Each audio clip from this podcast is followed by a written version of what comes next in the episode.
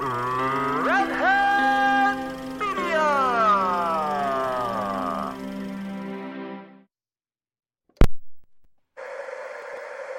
In a world where people actually watch the stuff their friends recommend, this is I'll Look at Yours If You Look at Mine.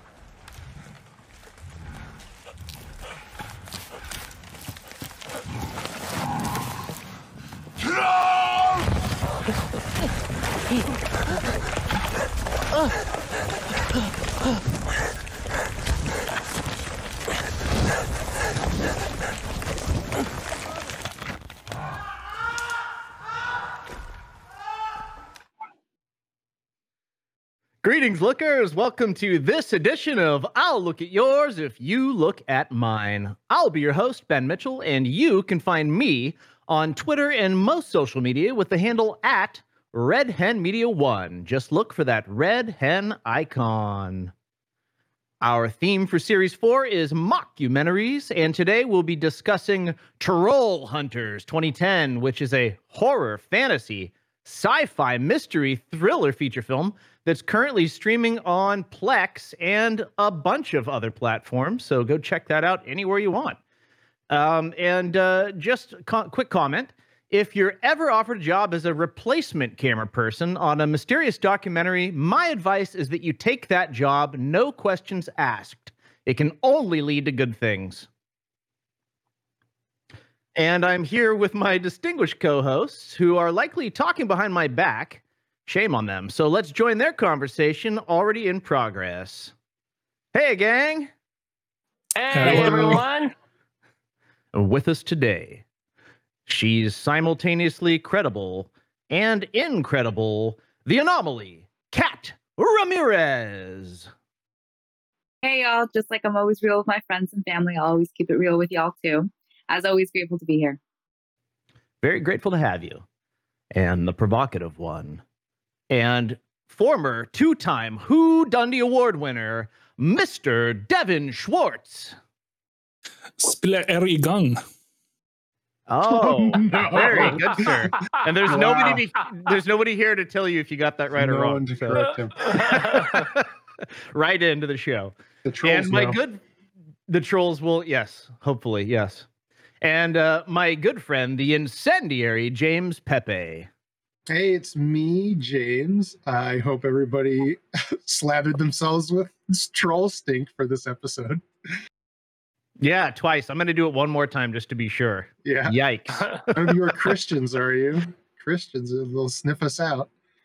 well, we we know by example uh, by example from the movie that one of us has to be a secret Christian. So there's Yeah, that. Is it the irrepressible gentleman Jim Scott? Hey, Jim. Uh, hey, uh, it could be. Uh, greetings, greetings, gentle listeners, friends, and purveyors of lost footage concerning trolls. Oh, nice. Very good, sir. And welcome back to sunny California. Or should I say should I say smoky California? Yeah, yeah. n- I, I guess it was really bad before. It says it's smoky now, but I don't. It's, it doesn't seem as bad. No, it's finally cleared up. Yeah. I'm just Yeah, a it- am just a complainer. Uh. Well, you want to get on that that electric bike with its all metal gearbox. well, yeah. I'm gonna ride it Yeah. up and down your block just to show it off. Yeah. There you so go. look out for that. Every time Pepe looks out the window, that all metal gearbox can be whizzing past like the red oh streak. man. It's all metal. Yep.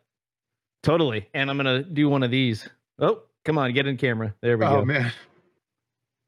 Not only is the gearbox all metal, the rider is too. I will be, yeah, absolutely. You should say T-shirt and "Hi, yo, silver" when you ride by. I will. I'll take that into consideration. When did you need that rundown by? As soon as possible. Okay. Just get it right. Yeah, gotcha. Of course. I'm gonna dive in. to the rundown. I'll be exhausted because it's like a triathlon. Did you want to close this? Our boss, Charles Miner, just demanded a rundown, and Jim from the office just handed the dossier to Kat. So let's see what Kat has for us on Troll Hunter. All right, so for Troll Hunter, um, it came out in 2010. It's a horror thriller film. Um, it is easily accessible on YouTube for free, actually, with some ads.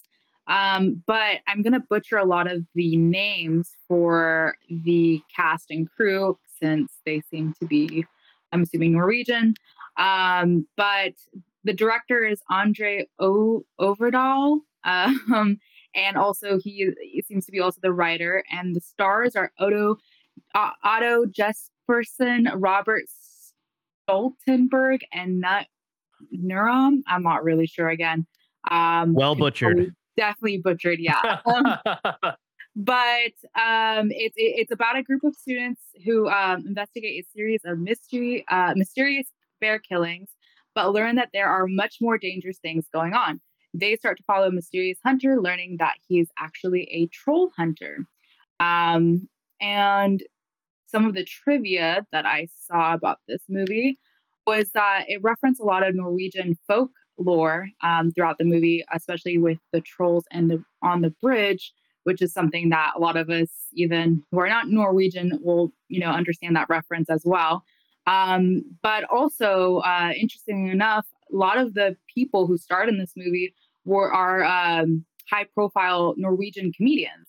So uh, Otto Odo Jespersen, he's one, Nut Nero, and Hans Morten Hansen um, are all high-profile comedians who I also do not recognize and obviously do not know the, uh, how to pronounce their names well. But Yeah. um, that is another big uh, thing that I saw as far as um, that was an interesting fact about this movie. So just like November, they got like every actor that is in Norway in this thing. Yeah, right. That's what it looks like. Yeah. So yeah, that's pretty much uh, all for Troll Hunter. The skies were dark in Norway for all the stars were in this movie. there you go. All four of them. Yeah, Yeah. exactly. And I've never heard of any of them, but uh, what do I know about Norway? I know there there was Vikings there, or maybe there still are. I'm not sure. They got their longboats or something.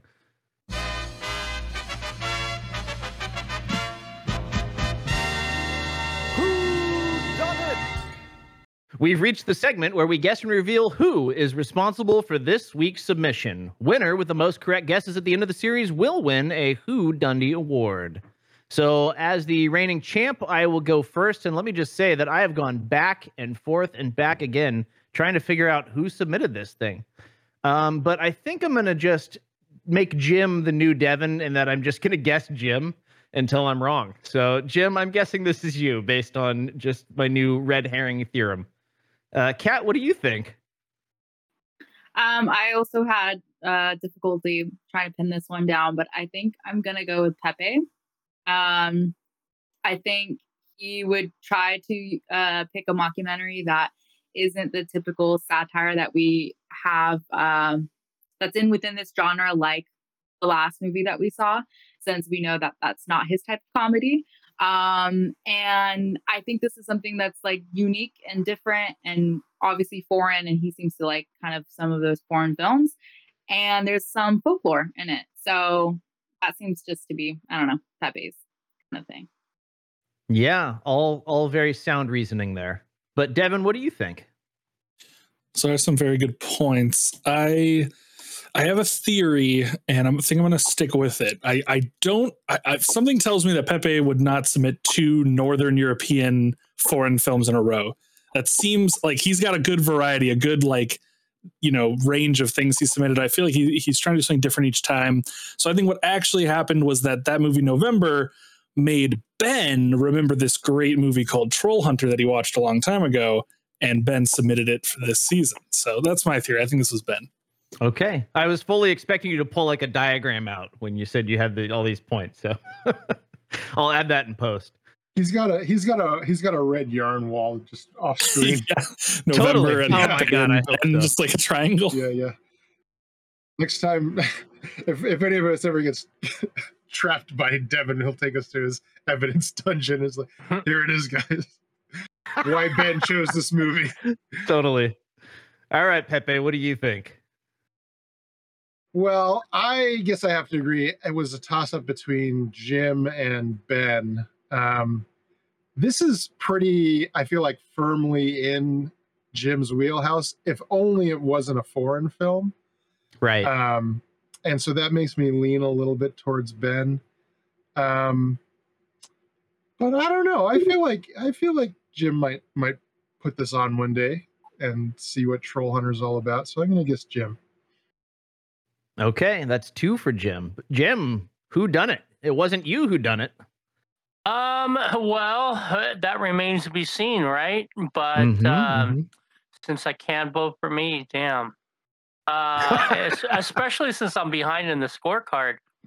Um, uh, but I don't know if my motive is to win or to foil Devin from winning. I'm not sure what my motive is in, in that whole contest.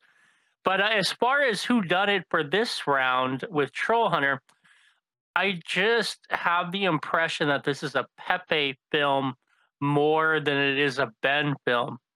So I will pick Pepe. Okay, so if I have this correctly, there's two votes from. No, I don't have this correctly. Devin, why don't you break it down? Two two for Jim straight. and two for Pepe, uh, and then one for you, Ben. Okay, so uh, why don't we start with Jim then? Jim, did you done it? Um, nah. No. Well, that's two wrong votes for me. All right, let's see if Kat is right and uh, who else voted for Pepe. Uh, Jim. Okay, so let's see if Kat and Jim are right here. Pepe, did you done it? Yeah, it was me. Oh, good job, guys. Woo! That What's your goes to show you rankings follow looking your like? instincts. Yeah. Devin, yeah. is correct. All right, well done. So it's uh, Devin, I feel like now, you uh, outsmarted yourself on that one. Probably.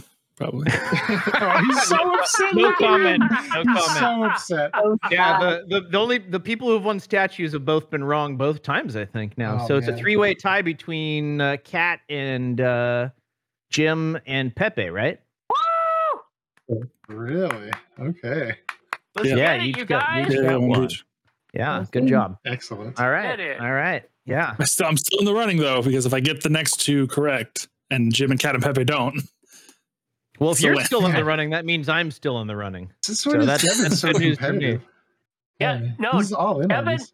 Evan has a red yarn wall, but it has to do. What does it take to be number one, like the Nelly Yeah, song?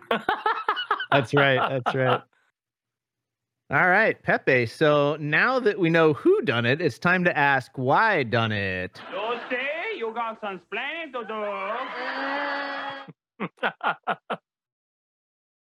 Uh, well, so like I said, when mockumentaries came up, I knew I was going to have a hard time picking a movie. Um, and like I also said, I think last time, I originally wanted to do Spinal Tap, but that wasn't available.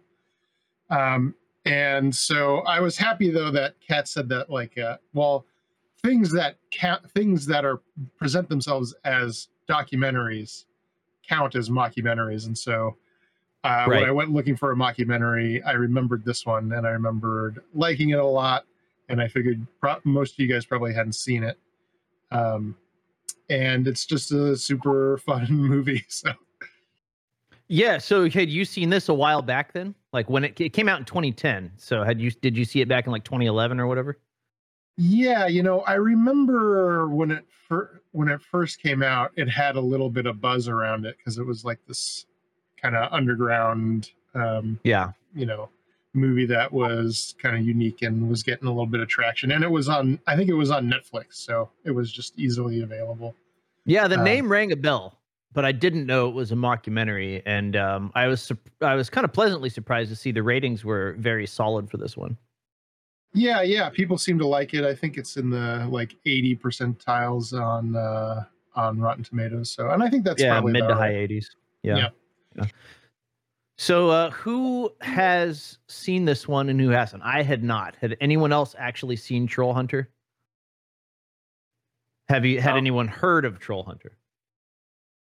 Mm. Well, thus concludes heard of seen it. Oh, you had heard of it. I, I, I had heard of it. I remember seeing a trailer a while, like a long time ago, and like I don't think I also I also didn't realize it was a mockumentary, and so I just saw like you know like a couple seconds. It was like a really teaser trailer, and it was just like a little bit of a troll walking through the woods, and I was like, oh, it looks like some bad CGI. I'm I'm just not going to watch this, and I, I did not realize the kind of uh you know the gimmick of the film, and that would have hooked me probably more back then.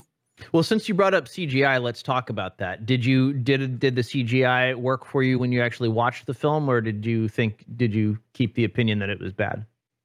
I think it's fine as like a mockumentary. It's Yeah. very much like you know, uh, uh, claymation. What's the uh the guy who does Stop the motion? claymation? Harryhausen. Or go motion? Yeah, Yeah, it- exactly. it, it just had that that sort of vibe, and it was it was cool looking. I mean, definitely had like a, a distinct style to it. Um, it definitely doesn't look realistic at all, especially by today's standards. But even you know, 2010 standards, there was still probably better stuff being done. But uh, it, it was fine. I mean, it served its purpose fine. I feel like Yeah. the trolls looked at least as good as the Ents did in Lord of the Rings. No, yeah, I- that's a good comparison. Yeah. I think they looked pretty good, but I think a lot of it had to do with uh, the fact that they made sure that it was always dark when they showed the trolls, or Yeah. that Uh-huh. it was like it was like the night vision lighting or whatever, which is smart. You know, I mean, it's like yeah, you're gonna you're gonna hide a lot of uh, problems with that, and they Yeah. matched the lighting just fine. So Yeah, I the- thought I it think- worked pretty well.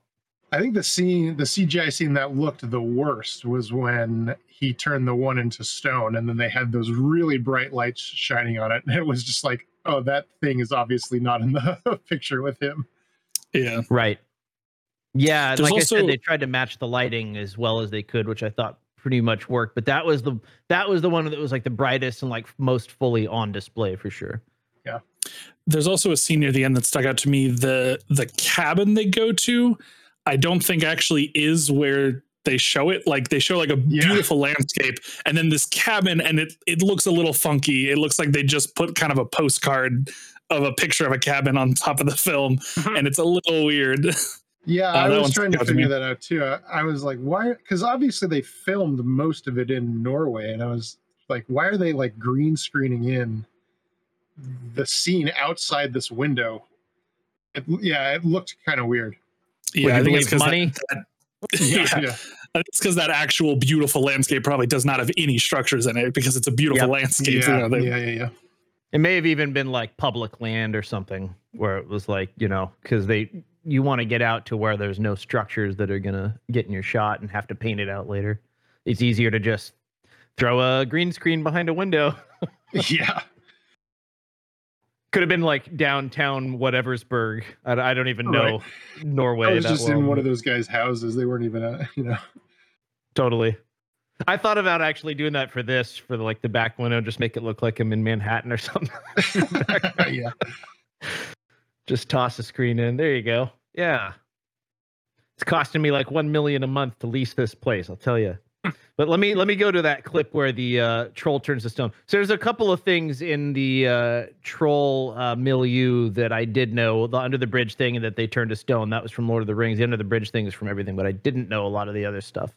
But I'll, I'll give you the uh, the scene where we first uh, have the troll in its full glory coming out of the woods, and uh, he uses his uh, UV um, bazooka right on the troll.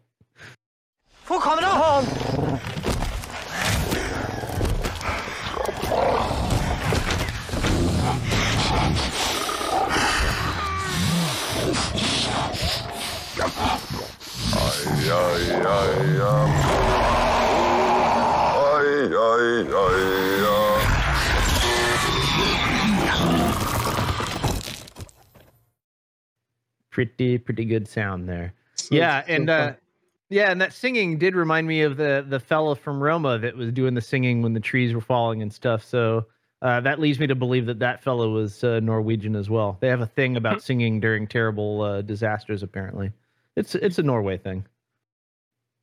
That and oil. And uh and uh that terrible like fermented fish right Uh, gefil- gef- gefilte. No, that's no, it's the other one. Uh, yeah, that's Jewish. Strum, Strum, something. Yeah, that's the Uh, other terrible fish. yeah. But uh, how how versed are you guys in troll lore? Because I wasn't very, and I learned a couple of things. Um, and I had I had some questions. Damn it! So I did a little bit of research. I was, was- anyone like right was off the bat so- knowledgeable? I was so happy how they just sort of like they were just like it's a movie about trolls, so we're gonna lean into it. They can smell Christian blood and shit like hmm. that. That was Oh, the man. thing. I, yeah, that was one of the things I looked up. They live under bridges and yeah, stuff like that. You know Oh, what man, I actually me so appreciated? yeah, was that they didn't wait till Act Three to show the damn trolls. They they were Yeah. like, nope, Act One, trolls. You want Yeah. you, you want trolls? we got them. That was I one of was the other things. Yeah. I was getting a real Cloverfield vibe during the beginning that it Oh, was going to be a lot of like, you know, just kind of vague shots in the distance. And then maybe at the last possible minute of the movie, they're going to give us the, the big, you know, um, glory shot. But yeah, no, yeah, was, and then uh, they much went the other way, and uh, and especially like, uh, and the other one would be Blair Witch. I had the the Blair Witch vibes for sure. Obviously, this took uh, pretty good uh, or had pretty good influence from that, uh, especially with the kids messing around with the cameras and going out to shoot something and uh, Yep. being young. But uh, I remember the guy said um, the there was like a troll eating match. Like you don't want to get into an eating match with them or whatever. And Yeah, oh right. yeah, the folklore isn't always right. And I was like, what? What are they talking about? Right. So- some sometimes folklore is wrong, but other times it's totally right. Yeah, exactly. Depends on uh, what's convenient for the movie. Yeah. But apparently, uh, the boy who had an eating match with a troll is a Norwegian folk tale. I'm not gonna. You know what? I'll just try to pronounce it for the fun of it because I'm gonna get it so wrong. Askeladden som kapat med trollet is a Norwegian fairy tale collected by Ebjordsson and Moe. You know the. You know those Oh, two. man. Classic That duo. sounds Class- fake. That sounds of like a George joke. Yeah, the troll is commonly depicted not very intelligent and has poor vision, while the boy is clever, outwitting the troll to win an eating contest. So a farmer sends his sons to the woods. Uh, I guess this boy is pretty late. He's almost like a, a Tom Sawyer, like the the great whitewasher kind of thing. He goes in the forest um, to pay off some debts and cut some wood, and uh, they come across a troll uh, who threatens them uh, one by one. And the two uh, there's two older uh, older brothers. Okay, they they uh, are chased off, but the youngest son, the Tom Sawyer in in the story. Uh, oh, and his name is uh, Ashlad, or he's the one named Askladen. Askladen. I bet it's Askladen or something like that. Um, he's also called Boots in some version. Um, so when the troll threatens him, he pulls out his lunch, which, which is some cheese. He claims it's a stone, and he uh, squeezes it, and whey comes out, which I guess is like what cheese juice or something. Uh, and then he threatens the troll and says he's strong, is strong as the troll in, in wood cutting. Um, and so he tricks the troll into like doing his chores basically. Um, and when it comes to like, they kind of like challenge each other. And when it comes to carrying these huge buckets of wood, the boy says, "Oh, those are too small." Uh, and uh, instead says he's going to go redirect an entire spring. And so they and so they trade jobs. And the troll, not wanting to lose his spring, uh, exchanges chores with them and carries the wood. Um, and then, of course, they have lunch and some porridge is made, and uh, the boy uh, pretends to eat the porridge. This is the eating contest part. We've arrived at that. He pretends to eat the porridge, and instead, uh, he dumps it into his. Oh, this is they, they call it a scrip, which I guess is some kind of like backpack or something. Uh, he pours more into the script and into his stomach, and uh, when he's full, he full. I'll say in scare quotes. He cuts uh uh he cuts a uh, oh, I guess it's under his shirt or something. You don't you have to know what a script is. He cuts a, a hole in his stomach, scare quotes again, and uh, the porridge comes out and he says, "See, now I can eat more." And so he tricks the troll into cutting his own stomach open and the troll dies. And uh, apparently trolls have gold and silver because he took he takes the uh, troll's gold and silver and pays off the family debt. The end. So now you know. Hmm. And the other That's- other thing, yeah, go ahead, go ahead. I was gonna say it's interesting. I wonder if that's where the thing in Pathfinder comes from, where uh, trolls read the future by cutting open their guts and reading the Oh. entrails, their own entrails. That was a thing, and we just did that in Crimson Throne. Um, we visited it in our Pathfinder role playing game, we visited a troll who uh, scried saw the future for us by uh, opening its own stomach, pulling its own guts out, and reading them. Um, and then trolls heal naturally in the world of Dungeons and Dragons, so they just stuff their guts back in and let themselves heal. Yeah, I bet my eye teeth that they Anyway, I that. wonder if that's related because his guts. Yeah, yeah, it seems like That a derivative. sense. So why don't trolls like Christians? Um, it is not known how that characteristic became a part of the troll legend, but it's been part of the lore for a long time. Um, similar to the giant in the English folktale Jack and the Beanstalk saying "Fee fi fo fum, I smell the blood of an Englishman." The legend says that trolls don't like Christians and can smell the blood of Christians, and they become as agitated as waving a red cape in front of a bull.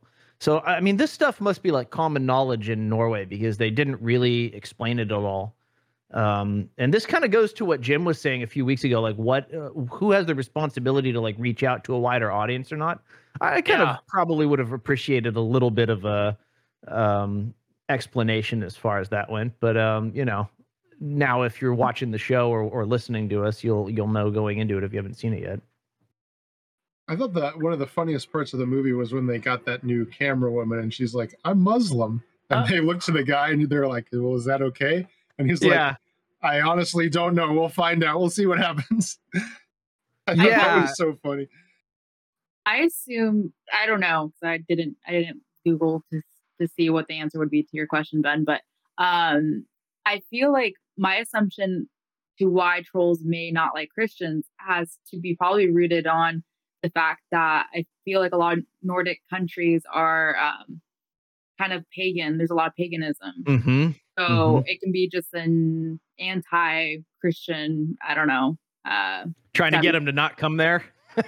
yeah, just rooted in they had their like their Viking hats that they didn't actually wear, and they're just like, "Hey, there's Yeah. trolls here. They don't like Christians. Don't come here." exactly.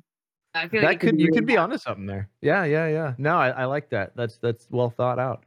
Um, to th- to that point uh, that you made, Pepe, um, saying that uh, that part where he's explaining the Muslim lady, um, that was a very strange part of the film for me because I think structurally, while I did like this film and it was um, again, I went into it like oh another foreign film, but then like I settled into it and it was great. But uh, I think structurally they had one too many troll encounters um, because like in a horror film, you usually want the tension to hold and build up to a certain point to when the main characters uh, are in over their heads, and when they figure out that they're in over their heads, it's too late. But um, when their first cameraman died, they had all the chance in the world to GTFO, and they did not, and then they got another camera person. And so it was like, okay, well, why did you release the tension there? But uh, maybe I'm getting ahead of myself. Did anyone like this a lot or not like it? Where did we stand on that? Um, I, I I overall really enjoyed the movie. I think that part like the sort of way that you could write off maybe the pay like, like what what could be seen as pacing issues is just that like if the conceit of the film is that it's found footage and that this is just we're just presenting you know this footage as best we can then it makes sense that it wouldn't follow like a narrative plot line because it's like yeah that's not where like in a normal story it probably would have ended right there but there's more stuff because they're real people and this is a real documentary and Yeah, but I don't believe yeah. real people would stick around after their buddy just got eaten by a bunch of trolls. But Yeah, yeah, that was hard. That was kind of hard to swallow. It seemed like, oh well, on to the next one. Um, there wasn't a whole lot of like horror involved with losing their cameraman. You, you know, they were like, oh, Yeah, we, yeah, we, wow. we got away. Uh, let's go. You know, let, us you know, let's continue uh, this ride. Yeah. yeah, let's continue this ride. And I do agree with you that there was too many sightings. So I, I think that, you know, the way the formula is, and, and you guys had talked about it before, is when you have a monster, one of the ways that you showcase a monster is by like the hints, but you don't really get to see it. Um, maybe a few glimpses here and there until the end. Um, and and I was kind of thinking along the same lines as you guys but they showcased the monster so much i felt like it was a little too much to be honest Well, I think another thing about that though is that this isn't really a horror film in the in the traditional sense. At least I wasn't scared by any of it.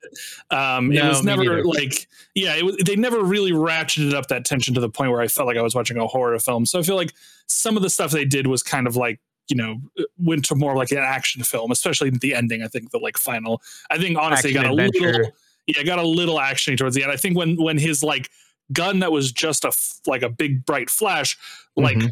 Shot a ray of energy and like just became a Star Wars weapon at the end for some reason was kind of weird. It literally looked like the photon cannon from Star Wars where it like makes a little electrical for thing travel across its surface. Yeah, like it was very strange. Uh, I don't know. It, it it ended kind of awkward for me. Yeah, it was kind of like But- a, a chopped salad of different uh, genres. That's why I had to say like six different genres when I let in. But it did Yeah. basically follow. I'd say if it followed any one of the like classic genre structures, it followed the horror one most of all. But it did also do the fantasy one a lot. But I mean, they had yeah, they had everything in there. Again, it's like almost like with November, they're just like you know, this is our one film that we're gonna make in Norway for the next ten years that's going to get uh, any kind of uh, following. So let's just toss everything we've got in there. Though, except for Viking boats, Yeah. I would have wanted. I would have wanted a longboat scene. I think. Um, well, I I really liked seeing the mon- the monsters, right? Because there are lots of movies out there where you never get to see the monster until the end, and I I think that most of the time that's pretty lame. Um, and it was also cool because of they all the trolls that they saw were each different, and they all looked weird and were just they were interesting to look at, and they all acted differently and stuff like that. Um, but yeah, I think that this calling this movie a horror movie is kind of not quite right. I think it's No. more of like an Agreed. action comedy or something.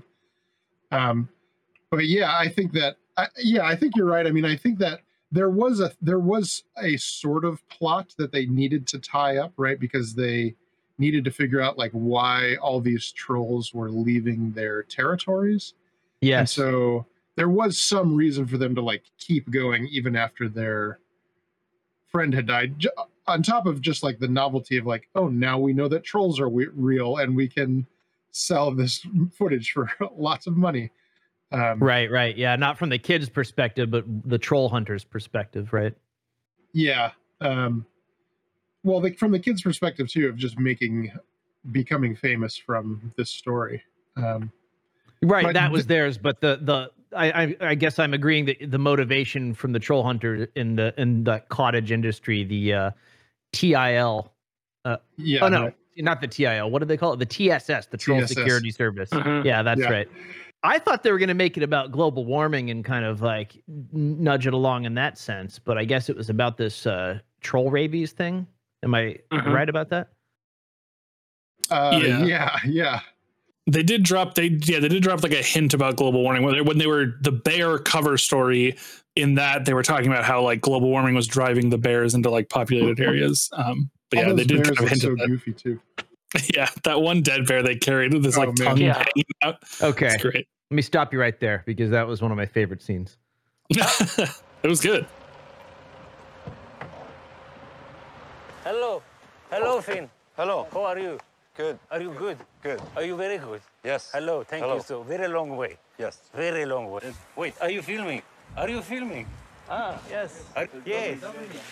This is Dobro, best. This- very good. Very fresh. this is not a Scandinavian beer. No, Croatia. Huh? It's Croatian beer. Croatian. Croatia? Very similar to Scandinavian. The same. Very close. No problem. Finn, no problem. No problem. Finn, it's no problem. It's Yeah, close yeah. enough. Probably a lot of a lot of people wouldn't notice the difference, but No. I guess it, I guess we haven't really introduced what the deal is.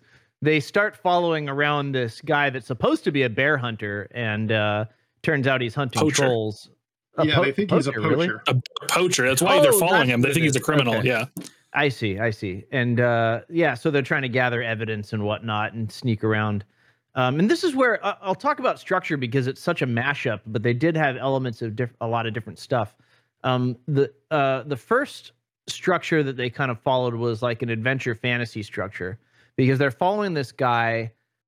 They don't know what he's uh, up to, and they keep pushing and pushing, and then eventually they do this thing called crossing the threshold, which is like this important moment, particularly in adventure and fantasy films, where these main characters step through some sort of doorway into another world. And uh, they do that when they follow this fella through this like actual like property gate with the red sign. So I love when movies do the actual an actual like throw us a bone with an actual like threshold to cross. And so like not long after that, that's when they uh, follow him into the woods and see the troll for the first time. And I'll play the a clip of that where I call "Seeing is Believing." And uh, it was actually a, kind of a pleasant surprise because I thought we would only see a light show and hear sounds, but um, we did get to see the trolls not too long after this. Thomas.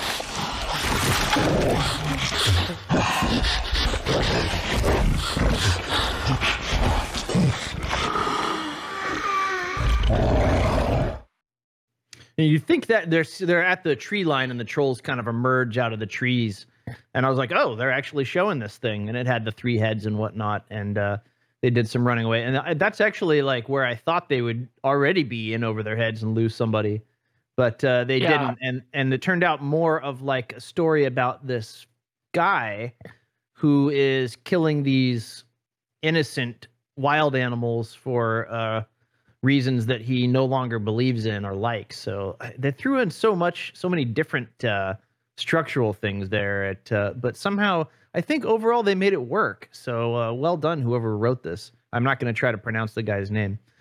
Um, I don't know about rubbing that gelatinous goo all over their bodies, man. but that was a that was a neat detail that was really really gross. At first, they I- don't want to do it, but later on, the guy's just like, "Give me some more. I don't want to. Yeah. I don't Yeah, want to smell like." I thought it was really funny how they like he he stresses so much that like if you're gonna come, you have to do whatever I say, no matter what. And like the first thing he tells them to do, they're like, "Oh no, we're not fucking doing that. Are you Yep, kidding?" no way. it's like Take our That's clothes what I off would've- and bathe. Out. Yeah, That's yeah. In Norway, uh, against their uh, their Yeah. uh, Viking religion, it'll uh, offend Odin. But uh, yeah, rubbing that stuff all over, yeah, that would have been when I noped out of that whole thing. Well, I mean, you know, when the trolls showed up too, but uh, yeah, right. I I, just I I, can't uh, abide that. I thought that that guy being like a disgruntled employee was such a funny pres- premise. That was so good. He's That just was like, good, yeah. this job is shitty. I hate it. it just doesn't give a shit. Yeah, yeah. Yeah, And he's so then- nonplussed. I mean, we see example after example why, but that scene, that scene where they're at the bridge and he puts on that armor and that one troll just like smashes him. He just gets. That was so funny, man. Oh man, That He was the midpoint. Annihilated by that troll. Yeah, and typically in a regular story, that's when we see our characters have their first big triumph. And what it was in this story, being kind of more of a horror structure, that was the first moment when we see that this guy who's supposedly in control of things, we see that he's not as in control as we might suspect. Yeah. That you know, and the kids actually ended up helping him and saving him there. I, I almost think maybe that the writer of this was like trying to defy genre in a sense. Like he like was purposely kind of making decisions to just be like, you know, like what would what would a normal story do in this scenario? Let's just like curve the other direction, and then like you know, kind of build it into this thing. But then as soon as you kind of think it's going oh, one way, curve it the other direction. Like that's kind of interesting to see. Like they're kind Yeah. of defying genre in a sense. Sort of subverting expectations, even structurally. Yeah. Well, I think the story, I think the movie has a lot of like very well chosen like story beats, right? Because you we eventually find out that like it's not that this guy is just like tired of spending his nights in the woods like covered in troll goo, you know. He he has this he has had this experience where his higher ups basically told him to go do a thing that he was like morally against doing and has like been struggling with the consequences of that on top of just being covered in troll goo all the time. Um but then we also find like there's like that hint of like a romance that he has or had with the veterinarian woman. And um you get the sense that he really does that he's basically like a park ranger. He like really cares about the trolls. He Uh, does, yeah. yeah. And like those parts of the movie like just make it so much better and like Agreed. yeah it, gives it some depth and it gives it It some does. richness Yeah. No, he doesn't hate the trolls. He's not like uh you know one of the old knights that are just hunting the dragons or whatever because the dragons Yeah. are evil or whatever. Um it's it's more like in line with a ranger who has to shoot a bear because he's the bear has you know learned to rummage through the garbage and is now a threat to the campers or whatever, you know? Right. Which which makes sense and i wonder if that if it was based off of some stuff that was like going on in in norway or just or based on that type of thing around the world. I think it must have been. Um i think that this could do pretty well if it was adapted uh for an american audience actually like an like if they adapted it for like a netflix film. And might i suggest that david harbour for the troll hunter if that ever happens i'll just throw that out there see they'd give it to like michael bay and you wouldn't be able to see shit and it would be terrible They'd be like shooting rocket launchers at the Yeah, trolls would be- instead of light weapons. yeah they'd give it they'd make someone they'd give it to someone who just Yeah, like that's a had good no point. idea That's a good point. They tend to do better with adapting uh like television shows than they do with adapting movies like that. Because I remember like Mhm. I remember liking uh Let the Right One In and then they adapted that for America and it was just awful. And then there was one like Open Your Eyes was another one from way back that was a really cool one. And then they adapted it and called it Vanilla Sky with Tom Cruise and it was just not good. Um so but television shows, uh Pepe's favorite, The Office, they did a fantastic job of adapting that and they and Ugly Betty was another one. They did a good job adapting that one. Well, this Um, I mean so- this this movie walks such a fine line between like not in the sense of like not committing to be a, a full action movie, and I could totally see how like they could just be like, yeah, we're just going to make it an action movie, and they're just going to be like fighting trolls, and the trolls are going to fight each other, and then you know all this other nonsense. They would America just way wants screw it up. action. We don't want the depth. Yeah, right. Except I when can we're totally making except when we're making Godzilla movies, and then those monsters will stay away from each other for the entire runtime, except for the last ten minutes. I know. I've been so um consistently disappointed by those particular adaptations. the I think the worst one of those was uh Ferris Bueller when he was in uh in Godzilla back Yeah. in like the end of the 90s or whatever. That was a particularly awful one. It Uh, I think I was, gave yeah. up on him after that. I think they Yeah, got a that little was a better, go- but that was a Godzilla movie that they don't talk about really. That was Right, yeah. terrible. terrible. Matthew Broderick. Yeah. Just yeah, I love Matthew- them. I action, love that action movie. hero, action Yeah, hero oh, Matthew Devin- I Broderick. love the Matthew Oh, oh Broderick boy. Godzilla. Oh, here we go. my Godzilla. Oh That's my. Godzilla too. So your tattoo. Oh. Wasn't that the one where Godzilla was just basically like a big iguana? Like it was just like a big animal. He wasn't even really Godzilla. He wasn't He like a- definitely he didn't like breathe his like ray or anything like that. Yeah, he was he was I think more animalistic. I- As she, it was a female in that Yeah, version. Right. Um, We had to I stop if she him is having a bunch of babies. don't they defeat the baby Godzillas by like throwing marbles on the floor and they like slip around all goofy? Or I don't like remember. that. This was like this Been Godzilla was was given the green light after Jurassic Park was Oh, a big yeah, hit. okay. I think that's why it was like make it as Jurassic Park esque. But I don't I don't remember a lot of the details. I just remember being like this isn't really Godzilla. It's I one of those where they Matthew just Broderick. Someone wrote a movie and they like, well, you know what? This is Godzilla. that's what this is. Yeah. uh, filmmaker thing when I like when the and the cat you'll you'll know this one. Uh, when they're at the breakfast cafe, the the kids are doing the filmmaking thing. They hold up a, a white piece of paper to do the white balance of the camera. Uh, that's hashtag filmmaker shit. That was legit. You got to do your white balance, right? Yeah, it's funny because um obviously it's a mockumentary, but it did remind me like goofing off with um and not I mean not that they were goofing off, but it reminded me very much Yeah, they were being- having fun being filmmakers, right?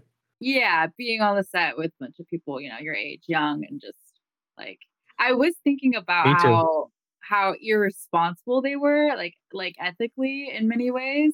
Oh and yeah, I I didn't know obviously because I'm like, well, I can't critique it like genuinely because it is a mockumentary, it's not an actual documentary, but I was like, if it was a legit documentary, there's a lot of unethical things that they kind of did. That I mean, that struck me as so realistic that like that's so Like, like yeah. totally something called like some dumb fucking college students would just like Yeah. follow a bear poacher into I the agree, forest. Devin. Yeah. Yeah. Like that's so like they would totally fucking do that. It's so stupid. And yes, they would absolutely do it. But no, and I yeah, agree Kat, that too. I was like, yeah, No, no, no, but I- let's- accurate. I want to hear what you some specifics if you have any in mind though. Well, I, the obvious one was like the trespassing thing, and I'm like, and they filmed them literally grabbing the sign, taking it off, and we're like, we're just gonna trespass, and it's like, you know, Yeah, I remember threshold. having entire classes about what to do, you know, in regards to if private property versus public and trespassing and what that entails and what you should do. So um that one was like a very obvious one and Yep, yep. um yeah i mean the safety of the crew is first and Yep. foremost out of Yep. everything and that was out the window this entire movie so um yeah that was that was another thing I wonder if they were like, okay, uh, we went to film school. Everything that uh, Professor McGarnagle told us like not to do, we're gonna write into this to do. You know, like let's just do that. They, I'm surprised they didn't open up with them playing around on the train tracks or something. You know, yeah I don't know. Never it is, shoot on train whenever, tracks. Kid. Whenever I see a movie with a person carrying around a boom mic, I'm immediately endeared by them because I'm just like, that's got to be the worst job. Just boom She mic was the operator. only. It is. It's one of, one of the most important jobs and one of the hardest ones to do right too. Um, and it's another another. I've said this before. The that sound is the uh, like redheaded stepchild of the film industry, but it's still one of the most important things. But yeah, that was endearing, and it's like uh, that's what makes it feel like you're a filmmaker too. If you have someone with a boom mic running around, but she was the only one who gave a crap that the uh, that the other guy, the the um, the closet Christian or the secret Christian guy got killed. She was the only one that really reacted. Everyone Yeah. else was just like totally nonplussed, including the other filmmakers. Yeah. The kid with the blue mic, he just did not care. He's just like, you know what? Get that other, get that girl that we know that also uh, knows how to run a camera. You know, Yeah. train her in.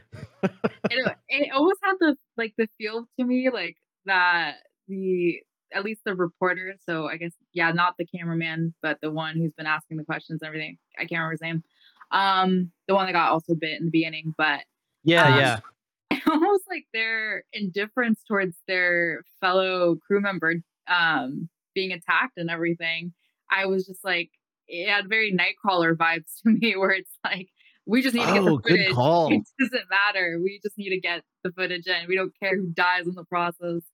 Um which for me was like obviously the extreme end of college students you know being eager and hungry. Like i'm like yes obviously college students could be that but not to that extent. If that something like that happens, they're like, all right, we need to stop production because this is huge deal. Totally. Oh yeah, That's- yeah, yeah. yeah. No. yeah. Yeah, that old curmudgeon Professor McGarnagle. What does he know? Uh, we just lost one cameraman. That's not a big deal. There's tons of cameramen that, that we know, right? the, the way that my like suspension of disbelief uh like wrote that off was that like one we don't see them really interacting with the cameraman much like we see the the thomas and the girl interact a lot and like they seem to have some almost like a relationship but it's not really clear they don't really ever talk to the cameraman also he like totally got himself killed like he absolutely deserved to die like he just lied about the one thing that the guy was like you have to tell me if you are christian you will die Yep. if you are christian and he's like no not christian no Yeah, no, no, never, no." never, never like, be, absolutely deserved it Maybe he was never be a closeted secret Devin. Christian. Yeah. No, you got to own that shit when trolls are involved. Come on.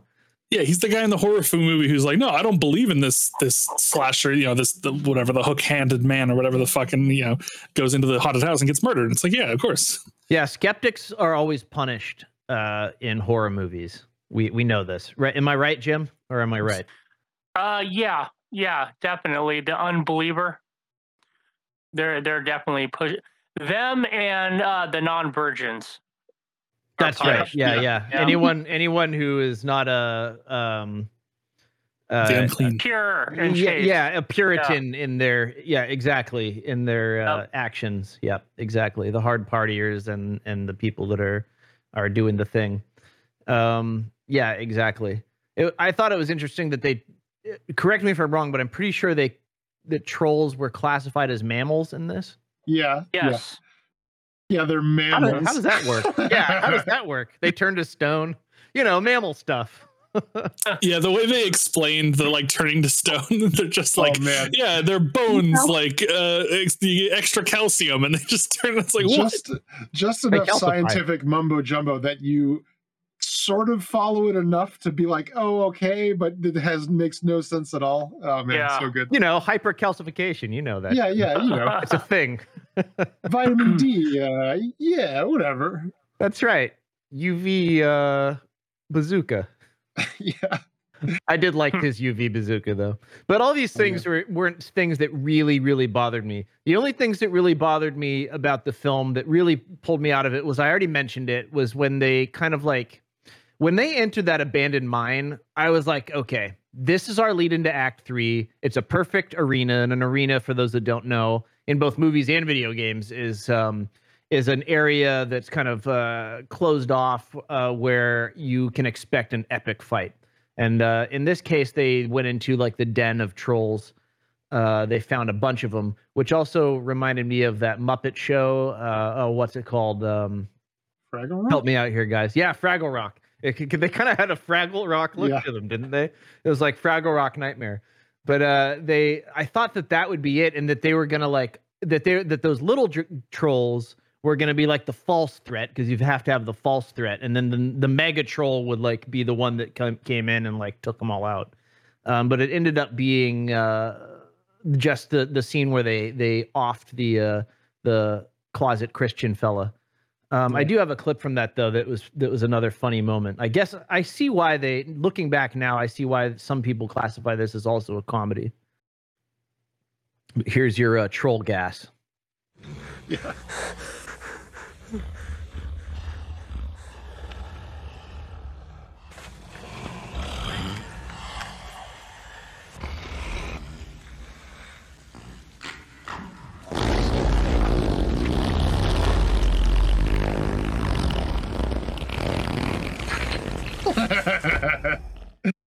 Now, for my Dude, money, if there was money on the table. They couldn't just leave it there. You got to take it. You No, gotta- no, you I gotta Take know. all that comedy money on the table.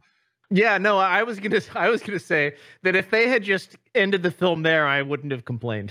It's just- it you know, was just too noxious. Well, they they I- made the other the other good joke too of them of the three of them sitting in that little hole, terrified, and the troll hunter guy just like with his hat down asleep.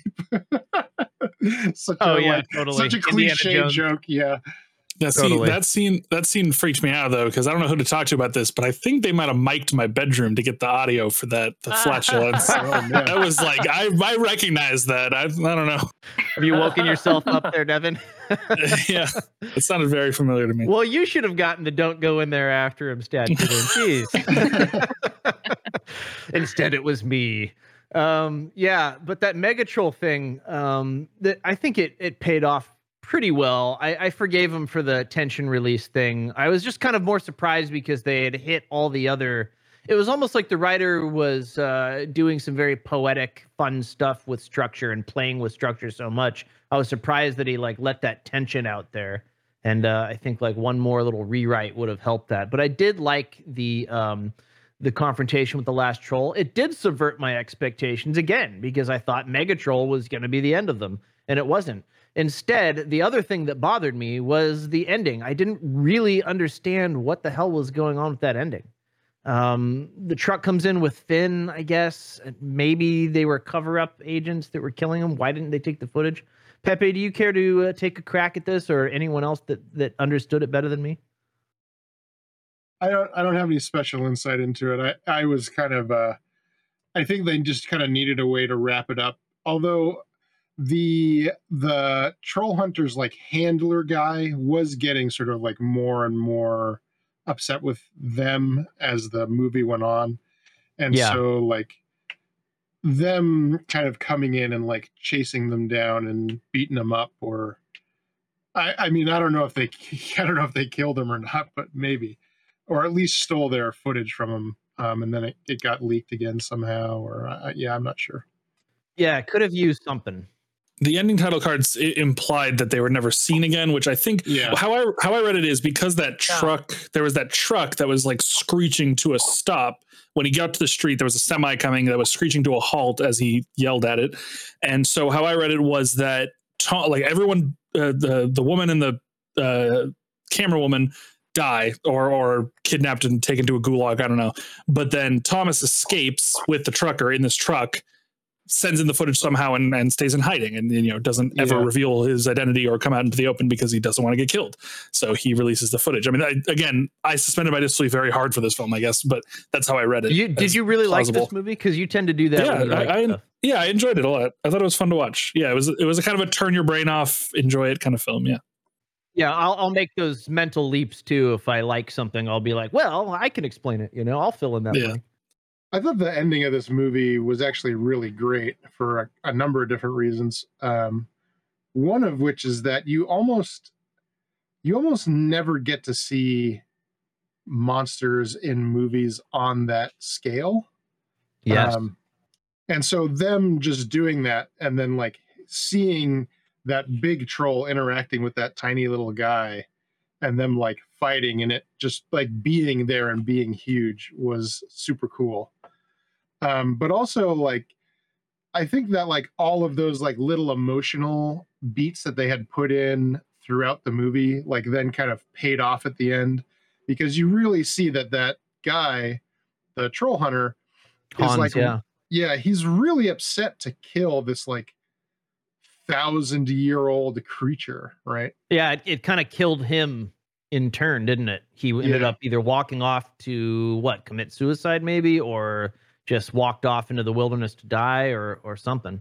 yeah just like wanted to go out It was like committed to doing this last thing that he felt like he was duty bound to do or something and then just like yeah walking off into the sunset and it made me think a lot of like um the redwoods near here and like the fires that happen Mhm, here and like mhm. those trees are like the same ages of some of these trolls were supposed to be and it's like yeah Some of them date back to you know the time of Christ, right? The yeah two thousand years old. They're some of the Yeah. oldest living entities on the planet.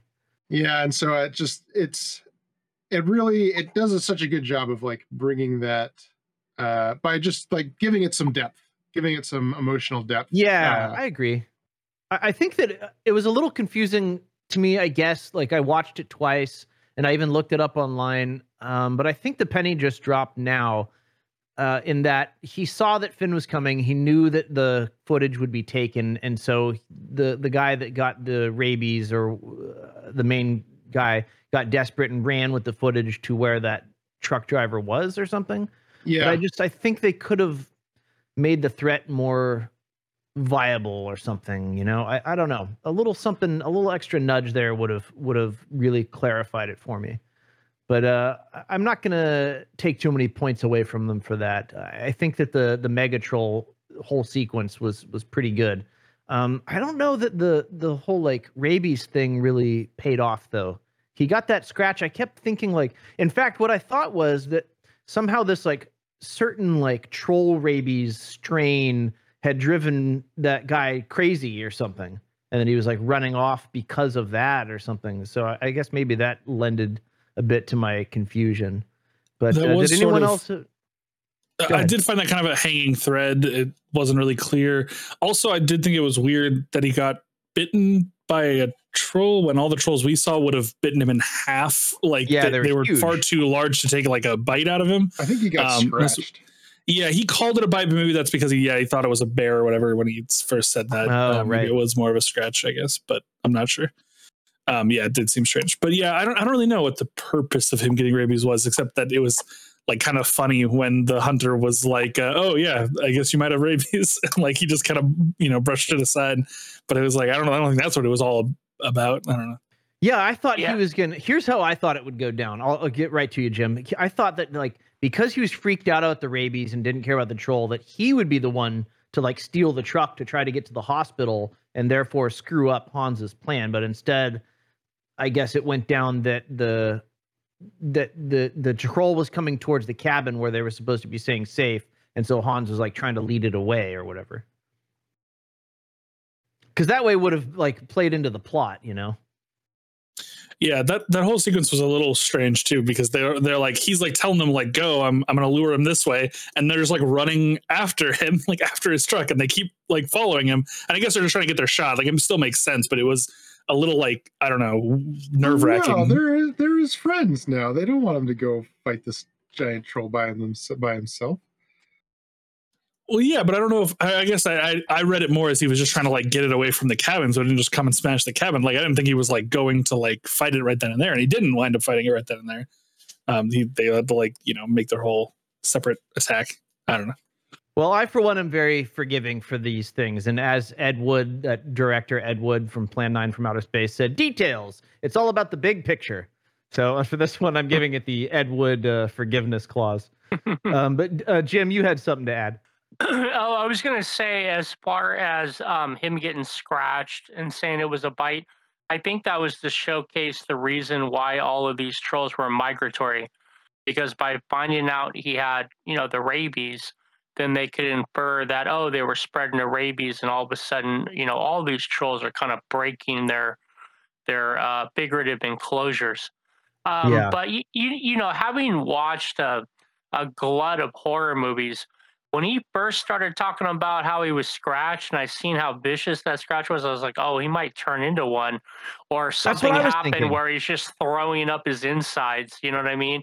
And it get really dark and horrific, and that never happened. So Yeah, maybe again that was the writer just going to subvert expectations. But I think that sometimes when writers lean too much into subverting, they miss some stuff that might have been better had they just ran with the typical thing. I really wanted that to pay off. Like, you know, he either dies Yeah. or, or or him getting freaked out about the rabies. I thought was the perfect time for him to steal that truck and be like, I'm going to the hospital. Sure, sure. Well, there was a lot of muted emotionality, and I, it was perplexing a little bit. I know it's a different culture. You, you know, some cultures are more stoical about things, you know, but, uh, you know, the death of the cameraman, everybody kind of seemed muted or most people, um, with Yeah, the yeah. exception of the girl. Um, when he had rabies, oh, no big deal. You know, I, I, rabies is a big deal. You, you Yeah. know, Oh, you go to the hospital for You'll- that shit. And I was like, what? What is going Talk on? Talk about a timer. It's a perfect Yeah, timer. Yeah, that's You- the you- ticking timer. If you don't get it treated, you will die, and it's a horrible death. I mean, you know, you can't drink water because you're a wretch. Uh, It's it's terrible. Yes. Yeah. And then with the handler, even that, he was like, ah, you know, you you shouldn't be filming this, but I'm just gonna stand here and just keep telling you you shouldn't be filming this. You should turn the camera Yeah. yeah, you should turn the cameras off. But it's really no big deal. It's, it was like it was really weird. Some of those sequences. Um, I felt like this movie. I, I at least the reception I gave was kind of a ho hum. It was it was all right. I mean, it passed the time, but I didn't think it was anything spectacular. Um, personally, There was elements of it that I really liked, and then, like I said again, I kept wanting to put my writer hat on for certain things. You know what I really Yeah. enjoyed was there whoever was doing those sketches. Clearly, uh, and I, I bet it was Oh, the yeah. director. Uh, those sketches were fantastic. I really loved them, and they used them Yeah. a- a- and really effectively. Uh, the right after the midpoint, they're sitting in the guy's trailer and uh, looking through his sketches, and they have that one of the mega troll, you know, and they're like, "Are these are there trolls this big?" And he's like, "Yes, I'm the only one who's seen one." And that was a really great way to like promise that that the climax and like preview the antagonist, you know. So I Salting- thought that was the done audience, really well. right? Salting them. yeah. Oh yeah, yeah, Yeah. And don't oversalt. I'm learning yeah, the no, the drawings were good. Yeah, exactly. Keep up. Good job. A plus plus. Yeah, yeah. That was a that was a cool drawing of that troll, and then the with with its mouth open, With and the then mouth? man. Yeah, Yeah, just for size, you know. Just yeah. yep, he's gonna eat the guy. I thought they ate rocks though, so maybe that guy was like a a, a rock star or listening listening to him talk about how stupid trolls were was so funny. I, I could have listened to that Oh guy talk yeah, yeah, about yeah. how dumb trolls were and just like his The one that troll tried to eat his own tail. Yeah, Yeah. yeah, He tried to eat his own tail and then ended up like rolling down the Hmm. hill or whatever. yeah. yeah. So uh, let's let's quickly go around. Kat, uh, how were how were you on Troll Hunter as far as uh, as far as overall? What do you think? Um, so I feel like I really wanted to like this movie, but it didn't really meet the expectations for me. Like, um, I think it had a lot of potential, and I, I think the really like the point where it kind of went down for me, it was when they showed the trolls like up front, and I, and I get the CGI like wasn't all that great, but like what Pepe said about Lord of the Rings, probably equivalent, and that didn't Yeah. like you know didn't ruin the movie for me. But I think after they showed it, it suspended the. There was no like um. It, it, I guess it, you know to go back to what you guys were talking about about the genres, like it didn't feel like a horror, didn't feel like a thriller. Really, it felt more like an adventure. And then when it was comedic, I was like, this just kind of seems like this adventurous, you know, action funny movie. And I'm not sure if that was done intentionally, if, and if it was to kind of go back and forth in genres, and that's great that the writer can do that. But I don't know if that was was intentional. And so Yeah. um, I was kind of uncertain about that, and it just the plot, I guess, didn't really go where I thought it was going to go, and it didn't really hold my attention. It had a hard time holding my attention, um, and kind of like keeping me like entertained and hooked after a certain Yeah. point. Yeah. Um, but I think it has a lot of potential, and I think like the actors were great. You know, especially the troll hunter. He was a really awesome actor. There was those those those humorous moments that I enjoyed, um, and it was still like fun in the sense of like it being adventurous. But It was um, fun. Yeah. but I, th- I think it, especially at the end, kind of like this uncertainty of what happened, and I feel like they could have had such a, I don't know, such a memorable ending to, to tie it all up. Yeah. Didn't really hit Yeah. that I think either. was. it could have used some clarification. There's a saying in writing that tension creates attention. And I think if there's one Mm. Big feedback thing I would give the especially in like if you're doing a horror thing, um, I would say to, to work on that to keep that tension going because that the and the the biggest one was like you build up it was such a good I was so ready for that abandoned mine to be the arena in which the third act would unfold and it just didn't happen and the the one guy got killed and I thought it would proceed to they're running from the little trolls and they pop outside and there's mega troll out there waiting for them. Um and and I don't know if that's me like projecting what I wanted to happen or not but um I did feel like once the tension was let out there they never kind of built it back up. And that's and that's true with music too. That that goes across to music too. Music is all about building up tension and release and you have to do it correctly you know? You don't want your release to be at during the um the chorus right? You want your release to be at the end of the chorus when you go and then you release and then you build back up with the verse. So um yeah uh, if you worked on that. So i think if again if they adapted this and and did it right i think it could be a very cool movie um or a story overall. Again david harbour if they do it. And I think you're definitely right on that because I was trying to pinpoint what it is about the plot that I didn't it didn't hold to me because I, I think I'm pretty easily entertained. I don't think it's that hard to hold my attention. So, um, but yeah, I think what you're saying about the tension, I, I think that's kind of it wasn't either it wasn't there or it was not. It, I felt maybe it was poorly executed, at least for me personally. Yeah, and that's why in a lot of horror they don't show the bad guy until at least the midpoint. Mhm. You know, at the midpoint is when you first see the ghost or whatever. You know, um, but I thought you know with the adventure part, and since they were like doing, it, I guess I went into it thinking they were hunting a troll. But I, you know, I can forgive that because it's, no, it was about like all the trolls are going crazy for some reason, and so he has to go. And I, I thought that was kind of neat and endearing too. Um, but typically, yeah, you want to wait till the midpoint to reveal uh, your monster. Go ahead, Jim. Oh, I was gonna say that's a, a that's a hit. I mean, Hitchcock has added a lot of you know uh, tropes and and tools, and Alfred Hitchcock is very much on the the tension building, but you don't quite see the thing, and that just adds more tension um, as the movie pro- progresses. or the Absolutely. show. Yeah. Yeah, And I think Yeah, the go ahead. sorry um because like you know i think what pepe also has mentioned about like you know i think it's that he thinks it's lame about showing the monster usually at the end and i agree that that that tends to be something that often happens in these kind of you know horror films and everything that you don't really see it until maybe at the very end. Um, but I think with this, the reason why seeing it really like I think was the downfall for me was because it was a mockumentary in the sense of like it just looks so not real that it completely took me out of that mockumentary feel. Unlike if it was fictitious, like you know, same CGI effects in Lord of the Rings, of course it's not going to take me out because I'm like this. That this entire thing is fictitious. But it being the genre that it is, it being a mockumentary, for it to not look, I don't know, vaguely like somewhat real. And I think they could have done that had they been just a, more obscure, where you saw it, but it was more like Bigfoot. You saw like these pixelated images of this big hairy man, you know, like that the other series have done with with that kind of um, mythological creature too. Um, I think they could have done it in a way that you see it, but you don't really get a good look at it. Um, and I think that's what it really took me out for this movie.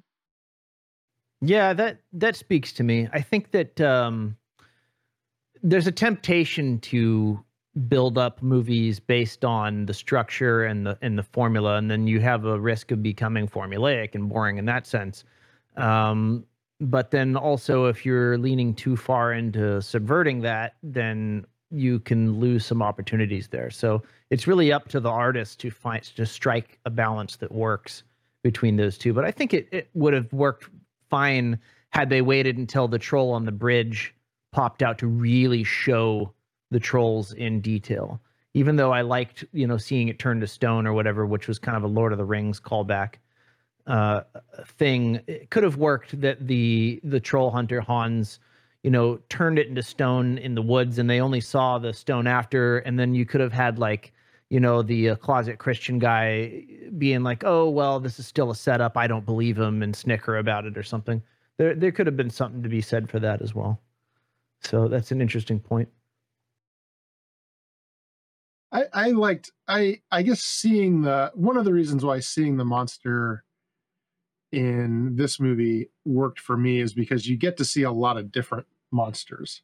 And the Yeah. first one has like it's weird and it has three heads and it's like legs look like trees.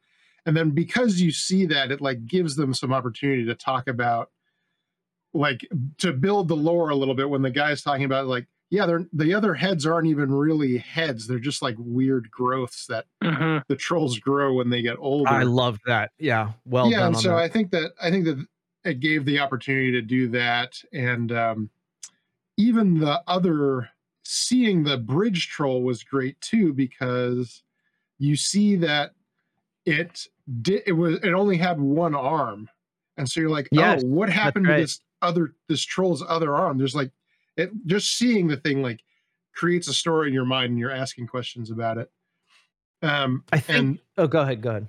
I was just gonna say that I think that um, it it did in a certain sense because like if you think about Alien, you Uh-huh. don't see the entirety of the alien until the very end, but you do see parts of it. You do have a sense of what it looks like as the movie progresses.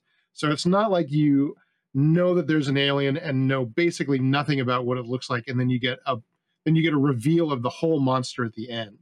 But you get this like slow reveal throughout the whole movie.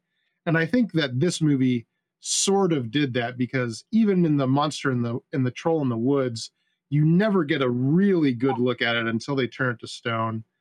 Um, and the ones that are in the cave, you don't get a really good look at because it's always in that like night vision. The the troll on the bridge you do get a pretty good look at, and then the final end troll, like the massive troll, you get a really good look at. But you want a really good look at that one. Yeah, I, I think that if they just, if I'm going to keep my writer's hat on for a second, I think that if they just married the three headed troll with the troll on the bridge, like brought those together and then did that reveal on the bridge, Oh yeah, that would have been, that would have been like maybe a cooler way to do it and keep that tension going. And then again, going into act three, if we keep it dark in the in the abandoned mine, which I loved that set, or what I I guess it was probably on location. I love the abandoned mine. Um, that they, if they had you know had those smaller trolls chase him out to Mega Troll, If they had done those two things and, and then um, kind of wrapped it up from there, I think it would have been overall plus the movie rather than taking anything away from it. Um, just because if I mean it is kind of purporting to at least leaning on the whole horror thing, and um, the early reveal does kind of take some of the gas out of it. Um, I don't think you'd but- have such a nice resolution of the troll hunter's story though if you end the movie at, at the at the mine, even if the big troll is outside. Because then, because if if that's where the movie resolves, there's like an you don't have you don't get to see the conflict in him, right? He's like killing Yeah, this no, big that's a good point. troll because he has to. It's attacking his friends. Whereas it, how the movie actually ends, he's doing it for like a, a mix of like complicated reasons. I think you're hitting on the the what makes like crossing genres so difficult is that you have to make these tough choices between the structure of them. You Yeah. know, if if you do wrap it up in the mine or outside of the mine, you would lose that other kind of uh, personal story there. But then, you know, doing it the other way, you lose the tension. And so it's Yeah. like I can almost feel the writer making these tough choices in there and trying and I don't think mixing genres like this you're ever going to or at least I should say very rarely are you going to just nail it 100%. You're always going to Yeah. have to make a tough cut on one or the other. I Well, I just think, think uh, that if they had to choose, I would have kept the tension going and risked sacrificing the kind of romanticized ending for for Hans or maybe tried to Yeah. think a way of doing it differently. Well, I was really happy that they resisted the temptation to make the troll hunter like a badass troll hunter dude. Because as the movie goes along and as the kids get to know him better and better, and we as mm-hmm. an audience get to like him more and more, we're like, oh, this guy's pretty cool. Like he's kind of a badass. And then we sort of find out more about him and what he's really like and like why he's doing all these things. And it really diffuses that, right? He doesn't become he stops being like the troll terminator right he like yeah, yeah. like- no, no, you're right. You're right. yeah like i you, like i could totally see this movie with like i don't know who who i like with the rock or fucking i don't know like john cena as the troll hunter guy who's a total God, badass I'm not a John Cena fan. schwarzenegger or schwarzenegger or Hmm. something you know and then these Yeah, kids no, just being like was- oh he's so cool you know No, that subversion was one of the better ones, and his character was maybe the best element of the film. So I see why the writer slash director made that choice.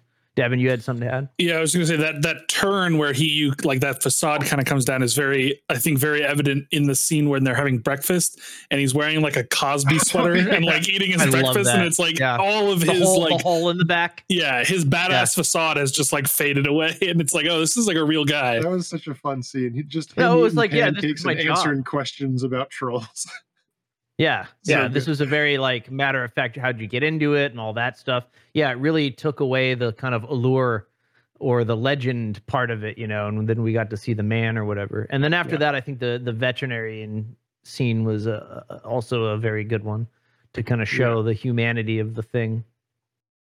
So, uh, okay. Anything else that you guys want to add or discuss on uh, Troll Hunter 2010? I'll just Norway uh, reassert beautiful. again. There's some good Oh uh, God, yes. Yes. Yes, I meant to mention that, so thank you.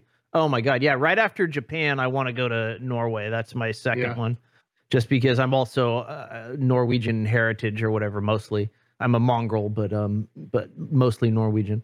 So I'd love to go check it out. And uh, yeah, those all, all those mountains and, and into the just uh, the waterfalls on every mountain yeah. Oh my God. Yeah, exactly. It's just Yeah. like you're either hitting water or mountain. And that just makes for a very dramatic landscape. And I think that stuff paid off uh, very well for them. Um, and would And- also work for kind of a Lord of the Ringsy kind of fantasy setting too. and and Yeah. and healthcare man Oh man, that's living just, the yeah. living the dream I don't believe it. I, I just refuse to believe that's a thing. That's, i that's mean just a- a trolls bridge too I, far. trolls i could get behind but healthcare Yeah, for yeah, all? no. what the fuck trolls, That yeah, sounds like some trolls are real. Yeah, exactly. yeah. No, it's a social democratic paradise, apparently. Yeah, I really believe it's real. um, I, I just wanted to briefly say I feel like I don't I don't really know if I I really explain why I like this film. I just wanted to briefly say that like this, Yeah, yeah. this this film kind of falls into a similar category, weirdly enough, as like Harry Potter for me, which I know is strange, but let me explain. Is the idea of a film that can set up a world that's like, especially like the idea of a hidden world, like like it's it's the real world, but then behind this curtain, just out of sight, there's all these fantastic things happening. That is a, a genre setting that I'm very into. And then what what works so well for that setting, uh, about that setting for me is the way you can kind of just imagine all kinds of things within it. You, you know, you can really let your imagination go wild and kind of again, that's why I think I can fill in a lot of blanks myself is I can really like picture like why things work that way. Uh Yep. the, No, the whole well thing with the the power lines being like an electric fence. Like that is so some shit that I would have come up with when I was like 12 years old and like didn't know why anything did anything. I'd be like, yeah, those are probably to like, you know, keep monsters out. Like that's totally something that I would think of. And uh yeah, it just really spoke to me. That's You- you- important that you brought that up too. Yeah, go ahead, Jim.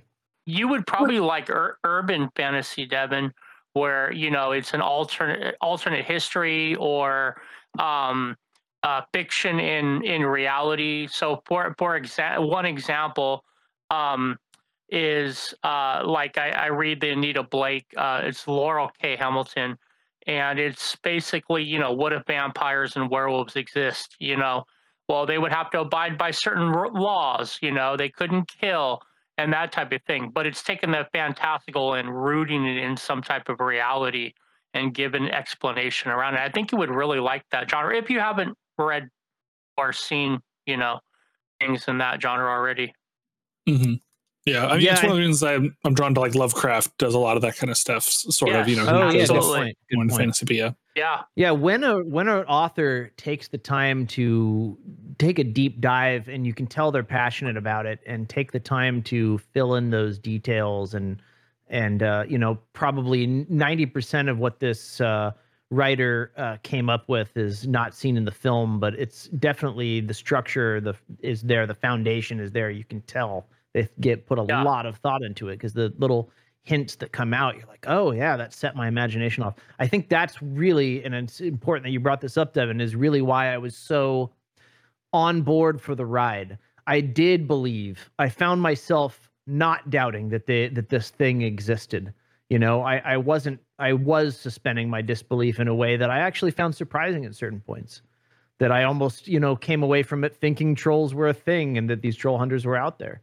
And so Yeah. that that was maybe one of the best successes that they that the writer director uh, gave to us there.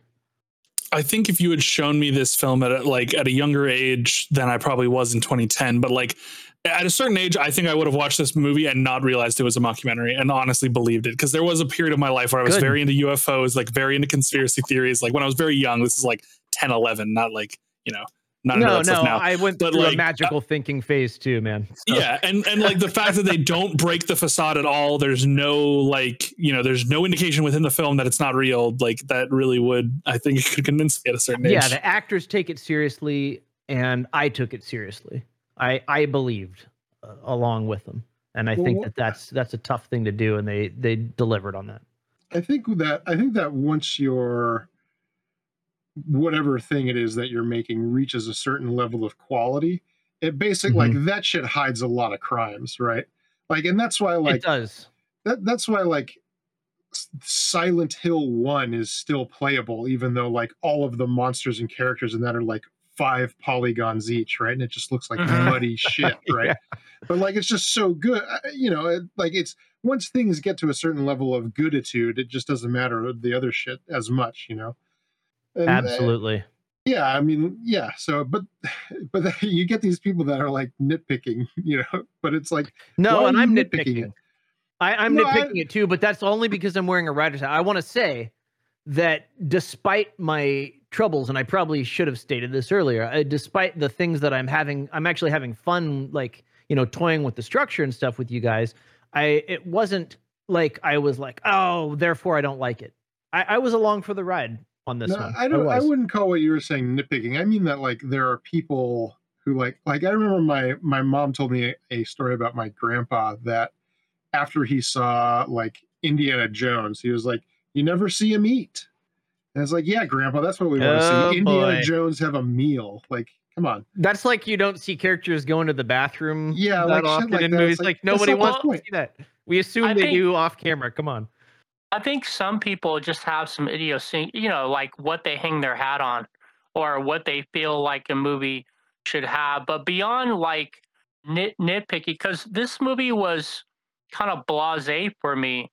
And uh, just getting into that because it didn't have a strong like genre presence, even if it was going to incorporate more than one genre. So, uh, just going through my thought process just real quick when I first, you know, hey, Troll Hunter, it's going to be horror, it's going to be fantasy. Awesome, I'm on board. Um, I like those kind of mashups. You know, it ends up being some really good dark fantasy, that type of thing. I enjoy it.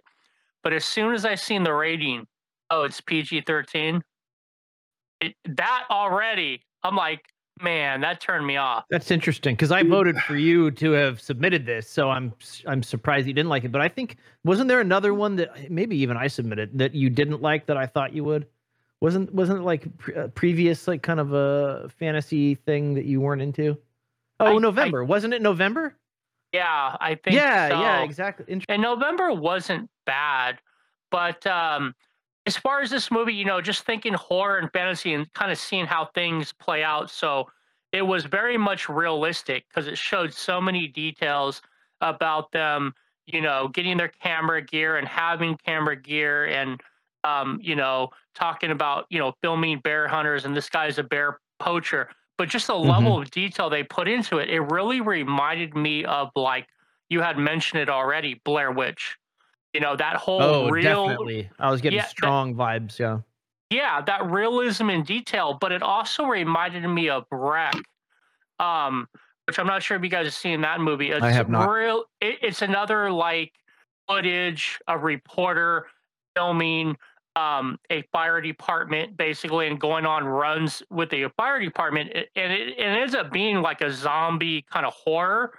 The fire department gets called to this um, apartment building and once they get into the apartment building like some things are going on where people you know some of the apartment residents have been infected and then the you know police come and they they start to cordon off you know they quarantine the whole building and so basically the fire department the reporter and these apartment residents are trapped inside and it keeps ratcheting. But i know we're not here to talk about that movie some of the elements uh, because it showed you horrible things. I mean, these zombies were fast running; they were coming at you, but it showed them so quickly, and there was a larger mystery. y- You know, like what the hell is really going on, and that's what built the tension. So, like, you know, we've been mainly talking about monster movies, um, uh, where you you don't get to see the monster at the end, but you get see little signs. You can definitely show the monster you know, in bits and in pieces a little bit more so, but still keep that tension. And unfortunately, this movie, Troll Hunter, failed to keep the tension. Um, Yeah. As far as the, the fantasy elements, and, and I want to say, you know, there were good characters in this movie. There were good moments in this movie. I definitely appreciated them. We talked about them. But I feel like when you try to put it all into a cohesive whole, it, I, I, I was constantly trying to figure out what kind of movie am I watching, and it being multiple genres is okay. It just didn't feel cohesive. Um, but as Yeah, far as yeah. the fantasy element, um, I think because I've just read a lot of fantasy and you know watched a lot of fantasy movies and and play fantasy games, you know, I definitely have a uh, sometimes a very high standard of what good fantasy is, and there's a lot of like crappy, uh, especially in movies, uh, Oh, yeah. crappy fantasy. But as far as this movie, the fantastical element was the trolls and all the lore surrounding the trolls. That aspect was interesting, but the way they portrayed um, the trolls, like you said, they didn't keep the tension. And it got to a point because they were encountering trolls all over the place. I'm like, these things aren't really that dangerous, you know. Hmm. because they kept com- coming through relatively unscathed until the one reporter died. But because they didn't make a big deal out of it, it's like, oh, no big deal. We'll just get, you know, or, or uh, the cameraman, excuse me. We'll just get another cameraman. No, no big deal. It just it, it didn't seem like no big deal to the audience either. Yeah, and, And so Megatroll they didn't even it. kill anyone. Yeah, I, I think that's a good point.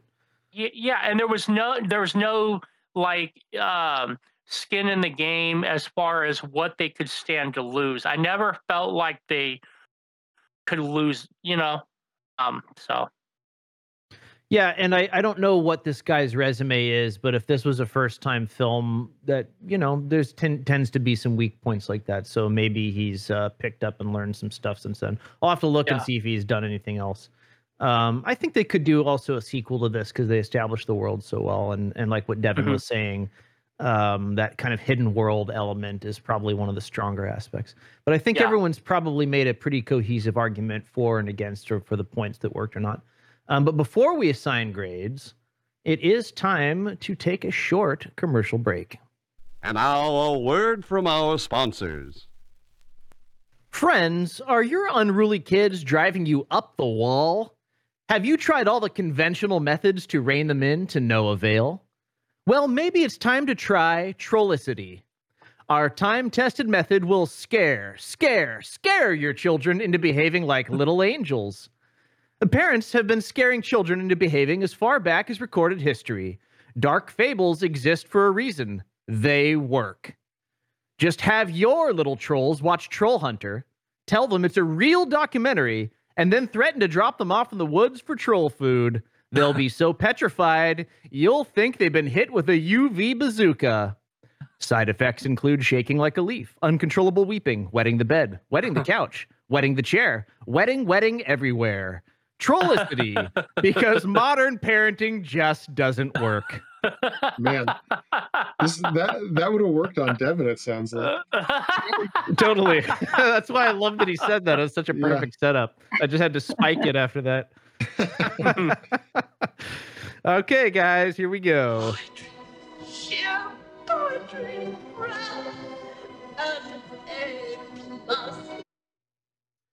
So we've reached final grade time. With Troll Hunter, I'm going to give it a B minus because while I liked the elements that did work, um, and I felt that it was strong enough to basically carry the film and give forgiveness.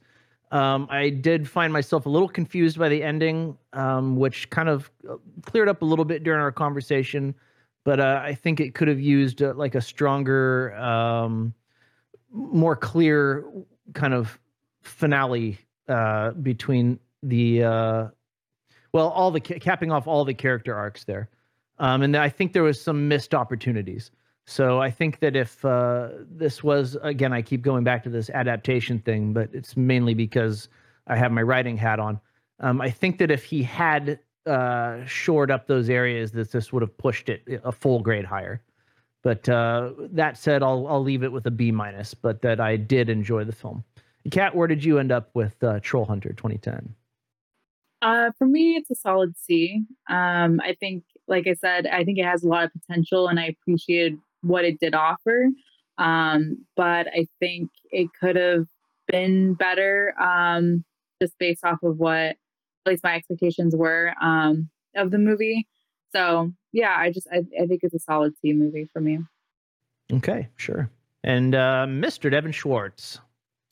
Uh, I think we're gonna be all over the place with this movie. Um, Okay. I I enjoyed it a lot. It, like I said, brought definitely brought me back to my childhood in a in a strange way, and uh, yeah, I had a lot of fun with it, despite its you know little uh, continuity or whatever errors here and there. I, I, I had a lot of fun, so uh, A minus for me.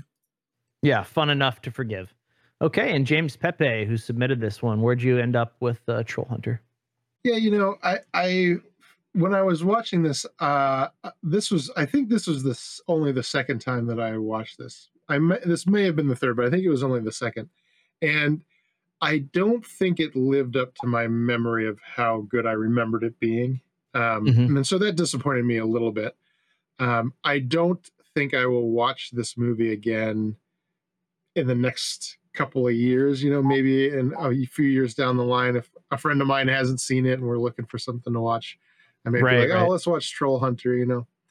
Um, so I think I'm gonna, I think I'm gonna just give it a B. I think I'm gonna, well, I think I'm gonna give it a B plus. Okay.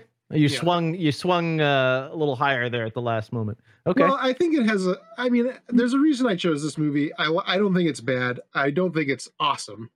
Of the movies Yeah, that I've right. picked so far, it's probably, in my estimation, the worst of them. Um, Mhm, But you know, mhm. it's also, you know, I, I think you guys are right in saying that like this movie could have become like two totally different movies if they leaned into Mhm. the action angle more, if they leaned into the horror angle more, or whatever. But they really walked that line, or they really straddled that line between a lot of different things, and it benefited in certain ways and it detracted from it in certain ways. So, yeah, um, for me those setbacks is like, well, he took on a pretty big challenge mixing genres like that. And so all in all, I think it was pretty successful. yeah, But Jim, uh, where did you land with Troll Hunter? Um, so for Troll Hunter, I would give it a C. Um, Mhm. it, it, it's got entertainment value. Um, uh, some of the reasons that Pepe just illustrated, I had illustrated earlier. Um, just the mashup of genres and no clear, real clear direction um, is the reason why it got a C. But I there was some moments Yeah. that I enjoyed that were interesting. Some of the lore was was kind of interesting. So Yeah, probably worth a watch if people haven't seen it, I think. Um, but uh, your point's well taken. Okay, so uh, Devin, have you tallied up a GPA for us? Uh, yeah, Troll Hunters is a uh, the actually the worst film that Pepe has submitted so far. Oh, wow, Just deplorable. B, I B. B minus two point seven four. Um, That's not just, bad though. Yeah, just under. I think. Uh, what was the next up? Um, November, which had a B at two at three exactly three oh. So just a little Oh, under not, not bad, Pepe. Not bad. I will say this: that uh, I really need November's such a better movie than this, though. Oh my god. Don't give me that crat. Um, I had to do that. so I will say that uh, this this movie has taught me one thing: to trust my guts when it when it comes to um, the who done it part. Because I I thought that maybe Jim liked it because it kind of fit his genres a little bit, and that he was trying to throw us off by submitting a Pepe like film. And so next time I'm just gonna go with what I think and not try to overthink it. I I'll just didn't that. think Pepe would would have two Northern European movies in a row. Like it's just Devin, you and I overthought it's a it. though. fluke, I mean, I yeah. think that's. Uh, I think we both I think fell for the same thing. I think if this We're movie trying to play hadn't 40 been- chess too much. I think if this movie hadn't been a foreign film, none of you guys would have guessed it. Well, maybe you would have, but I think it being a foreign film was like a huge was a huge like indicator. Yeah, my first instinct was Pepe, and I don't know if that was. I don't know if that was the foreign. I think the foreign aspect kind of played into that or not. But since it is a foreign film, it's hard to say what my instinct would have been otherwise. But uh, yeah, from now on, I'm just gonna go with my guts on this stuff. Okay, um, who's rolling? It's time to let fate decide what our next. Oh, Devin's turn. Are we rolling a six-sided? Am I am I finally getting the, the hang of Um, this? I, I just I'm just using my ran, random.org. My, It's my not road even dog. using analog dice. Yeah, I know. It's not a real gamer girl. But How many- How many times is have I said this joke to Devin? random.org is pure random. Well, keep it, up uses, until he like- gets pure. Ra- I don't know that that's true though. uh, the way that uses that- like a well, it uses like a nuclear algorithm to like create tr- like as close to true randomness as humanly possible. There Like it uses go. like an endless stream of like like the Fibonacci sequence, or not Fibonacci, but uh, Are you arguing that it's pi more random than rolling know. dice though? well, yeah, because dice and there's all kinds of physical imperfections. You know, like you roll the same dice a thousand make it times, more it's random. probably not going to be. ra- Well, no, it makes it more likely. Uh, well, anyway. No, I would I would Nerd argue that fight. if you're yeah, exactly. I would I would probably argue that if you got good at rolling dice and like wanted to kind of cheat it, you know, you would probably could get better at rolling higher, you know. But uh, I mean, honestly, maybe I there's can- other I can ways you say can any number. it. Yeah, Yeah, I'm reading it off a website, so I can really just say any number I want. So really, it's all smoke Well- and mirrors, ladies, ladies and gentlemen. Sure, sure, exactly. Devin's Devin's. Uh, by the way, I did kimono here. re-randomize. I did re-randomize using the digital randomizer on the the podcast sheet. So, um, yeah, we're we're should be ready to go here. All right, let's find out right what now? fate has. We should have three left. Three. So let's see what fate has in store for us for next show.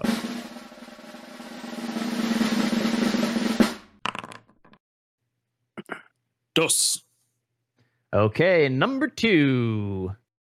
We will be watching, surprise, surprise, The Blair Witch Project, which is streaming on Hulu. So uh, join us next week for The Blair Witch Project. Arguably the thing that started the non comedy uh, mockumentary Yep. genre off, right? Yeah, uh, what year? Because they redid the Blair Witch Project. I think Ruh-roh. it's the same name. I would have to imagine the original. I think Whatever that, the uh, original is. everyone I can, here I can would probably, probably, look it up. Do you have, Knowing uh, do everyone you have here. a do you have Google up, Devin? Maybe you can check for us. Uh, the original was 99, I think. I think that's the 99? Okay. Yeah. Said That sounds right. Well, wasn't it Okay. earlier? So uh, we'll go with the we'll go with the 99 one. It it could be a little earlier than that, but that sounds about right because it came out after high school, I believe. Way out. So this would have Oh, been yeah, way yeah, after yeah. high school. For us for us Gen Xers, yeah, exactly. yeah, you're all right. 99. Yeah, the original legend was conceived in 1993. the original but- legend was conceived. Jesus. I don't know. That's, that's the word that that's the word that the uh, Wikipedia uses. So, what? Well, I'll tell you, we- a, a guy named Blair and got together with a witch, and they were, and the Blair Witch was conceived. Why don't we put up the challenge and and if uh, both of them are free and streaming, we watch both of them, or is that too much of an absolutely, order? absolutely not. No. No, Ain't nobody got time for that. Blair Witch is 81 minutes. That's already too long. yeah. Whoa. 81 minutes. Oh man. Is it? I don't I don't remember much about it. I How many of remember those- I'm just on the Wikipedia How Wikipedia many page. of those minutes is that girl's snotty nose? Just like, so well, that like wasn't that the wasn't that the scary movie send up version though? it's like 80 minutes I've- of that. yeah, yeah. Well, it, it, it's in both, but yeah, they they really Yeah. overdid it in the scary movie. Yeah, that was one of the grosser movie moments ever. gets so Although I really enjoy movie scary movies. Yeah, Yeah. exactly. Cool. Well, that about wraps things up. Oh God, he just has no respect. Just one more thing. Trolumbo is here. Yeah, to remind us we have time for just one more thing where each host shares something from outside the show. Um, so my thing is is that um, after getting COVID last year, really kind of slowed a lot of my projects down, and um, a lot of them came to a screeching halt with during this like kind of long COVID recovery. And I finally, finally, I put down uh, uh, one of my favorite pastimes, which was drawing. I haven't uh, got uh, pencil to paper in probably over a year, and I finally this week started drawing something. And so I'll just share that real quick. Nice. I Awesome. started this sucker over a year ago. I'll see if I can put it in frame. And so I kind of do like to do portraits. And Oh, I don't know wow. if you can see Hey, Nice. Yeah. little Wow. Marilyn Monroe, gentlemen prefer blondes. It's not done, but I'm definitely started drawing again. So Very cool. I, It's I've really just been like stoked to kind of reclaim that as a uh, as a thing to do. Um, So- so yeah, let me get this been straight. Nice. You're a, you're a filmmaker, you're a musician, Uh-huh. and you're an Uh-huh. artist. What, like what? What Yeah. are you leaving for the rest of us, Ben? Come on. Uh, and I do voices. Ugh. I don't know. I'm uh, Jeez. definitely a Ugh. renaissance man. It doesn't always work in my favor Hey, though. leave some a lot pussy of my for the rest of us, dude. Shit, Come on, man. God. You No, can have it. You greedy. can have it. Yeah. So, oh, okay, there you go. Jim doesn't mind. well played.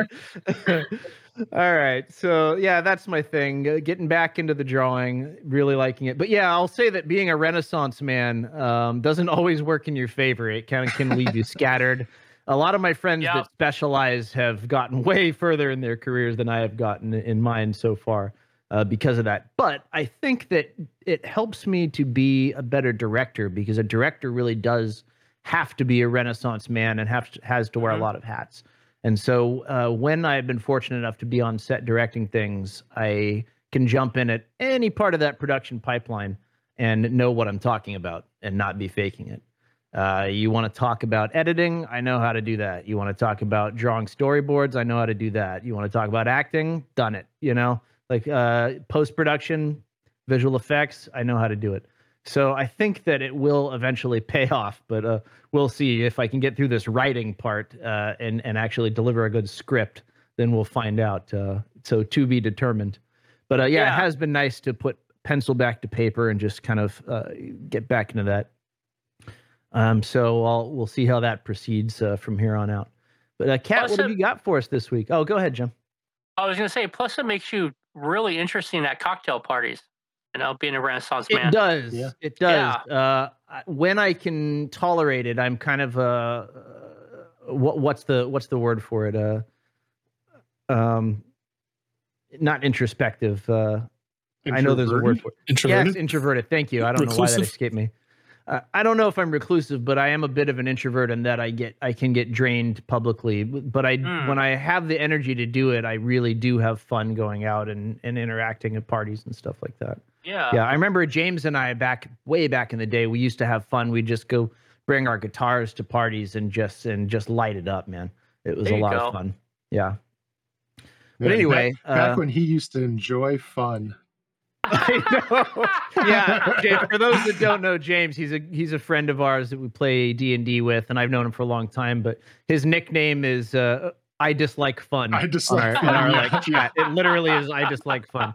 So he can he can come off as a bit of a stick in the mud sometimes, but we love him anyway. So what have you got for us this week, Kat? Well, real quick, I was just gonna say that I'm sure your drawing, your your skills in drawing comes in handy for storyboards, like you mentioned, because anytime I did storyboards, I would it'd just be all stick figures. So I'm sure that helps everyone else. your ability to draw. Um, yeah, while but- stick figures can be effective, it is fun to put a little pizzazz in there. You know.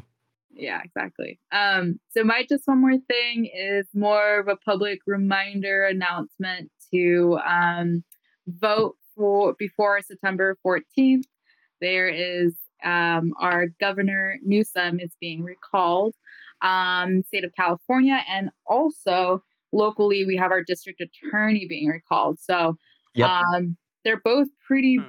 important positions locally and on state level so um, yeah, please vote and uh, be involved. Um, yeah, it's important. So It's one of those ones where, since it's not a main election, the worry is that people won't get out and vote no on this thing. And we really don't want an insane Trump Republican Mhm. running California. Look what is happening in Florida right now. We do not want that. Yep. So please, if you haven't yet, yeah, and you're hearing this, uh, get out there and vote. I'm not a huge Gavin Newsom fan. Uh, I get it.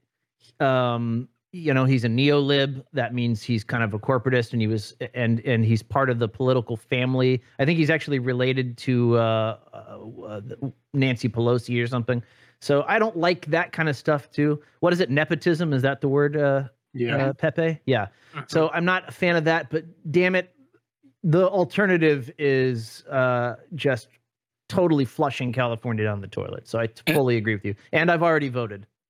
The, the reason also reading the reasons they've given for why they're recalling him it's it's like obvious like republican dogma it's not at all legitimate Yeah, as much Yeah. as I don't like the nepotism neo-lib thing, it's like uh, they really kind of have me there on the fact that it's like, well, the alternative is uh taking horse dewormer and uh, uh, it's just like it's bizarre. I, I can't I this I can't even believe some of the things that people are we live in the era of gullibility unfortunately. Yeah, no, absolutely. And getting, I mean, you know, nepotism definitely is a thing. Corporatism is really a thing. But I, I mean, I am a fan of Gavin Newsom without getting too Mhm. political. I know, I know, we're not trying to make our podcast too too political. I think he did Right, real, right. real well when he was uh, mayor of San Francisco. And I, I, think he voted for him in that one too when I lived there. Yeah, Yeah, I voted for him. and, and, I think he's done really well during an exceptionally hard time of gover- governing California through a major crisis and, you know, having to balance being the fifth largest economy in the world with what's safe for the community. And that's I'll hand that you're never going to win. You're never going to win making decisions like that. So. He's made some tough, tough, unpopular choices. It's the stuff where it's like, I'll just wrap it up with this. I don't like when he's like, "Do what I do, uh, do what I say, not what I do." Sure. You know, going to the French Laundry with his buddies when everyone else is supposed to be staying home. It's the exceptionalism that I that, I that was his biggest to. mistake and that's what opened the door for all of this to be frank and it's yeah, and it's a shame. It's like, come on, man, you got to Yeah. be better than that. But uh, Yep. um, yeah, he's in a big political fight. I don't think it'll pass, but we'll see. I mean, there's there's uh, any chance is too much of a chance right now. We cannot Yeah. afford that to a know. Trump Republican. it's funny when guys like that who have these like the responsibility of these like incredibly difficult choices on their shoulders like Mhm. run into these like situations where they can just make the easiest decisions and then they just fucking fumble it like so hard it's like what are you thinking yeah. dude And I, I Yeah, do it's that. you can No, go. no, go ahead, please. I, Um, I'll blather on the rest of the night. Go ahead. uh, no, more just to sorry, and I end it and the conversation, but also for our uh, listeners to uh, check out the candidate statements. There's some pretty interesting um, Good point. oh god statements that were made. So No, I'm not Um, underselling this here. The the alternative is just biz- like crazy, Yeah. straight up. yeah, yeah, but at least you can have a good laugh as long as you're not voting for that. So yeah, have a good laugh, uh, unless you have to cry if it actually goes through. Um, Exactly. But yeah, it's it's bizarre. It's truly bizarre. Um, okay, cool. Well, thank you for that, Kat. That is a, that's an important one. I appreciate it. That's keeping it real for sure. Okay, Devin, what have you got for us this week? Are you doing another Apple uh, TV? By the way, I signed up for Apple TV. I signed up for Apple TV finally. Uh, yeah, so this is my third and final for now Apple TV show. Um, Okay. It is a show called Mythic Quest, uh, which I saved for the last because it's, it's not my favorite that I've watched so far. I think it definitely has merit. Um, it's a pretty fun show. It takes place in a game dev studio. It's very much a like workplace comedy, um, very akin to like the IT crowd comes to mind definitely because it is also about a sort of techno tech based company but um, things like Silicon Valley, things like that, that kind of vibe. But this is a game development studio, um, very clearly meant to be Activision Blizzard. Um, they never explicitly say it. Oh yeah, I saw this on the yeah. previews when I was flipping And it through. is yeah. actually kind of ironic because in the first season they have like a whole sexual harassment like thing that happens, and that was like two or three years ago when that season came out, um, and now it's becoming a whole thing in real life. But Mhm, uh, mhm. yeah, it- it's like it's funny too because the main guy, the like game runner, is uh, his name is spelt like Ian, but he pronounces it Ian, and the actual Oh, guy who runs Blizzard, his name is spelled like Ian, but he pronounces it Ian, and so it's like very clearly meant to be that exact guy that they're uh, parodying. Okay, all right. But um, didn't he? yeah, like it does not. in real life. Uh, uh, I think he's still there. I think Someone he's one of the few. That, yeah, Okay. he- it was his higher up, his boss. I think. I see, I left. see. Uh, anyway, um, but it's a pretty funny show. Some of the writing, like basically any comedy show that tries to make jokes about video games, will always fail. Hard stop because there are no comedy writers in Hollywood that have ever played a video game. Hmm. That they They're just don't exist busy.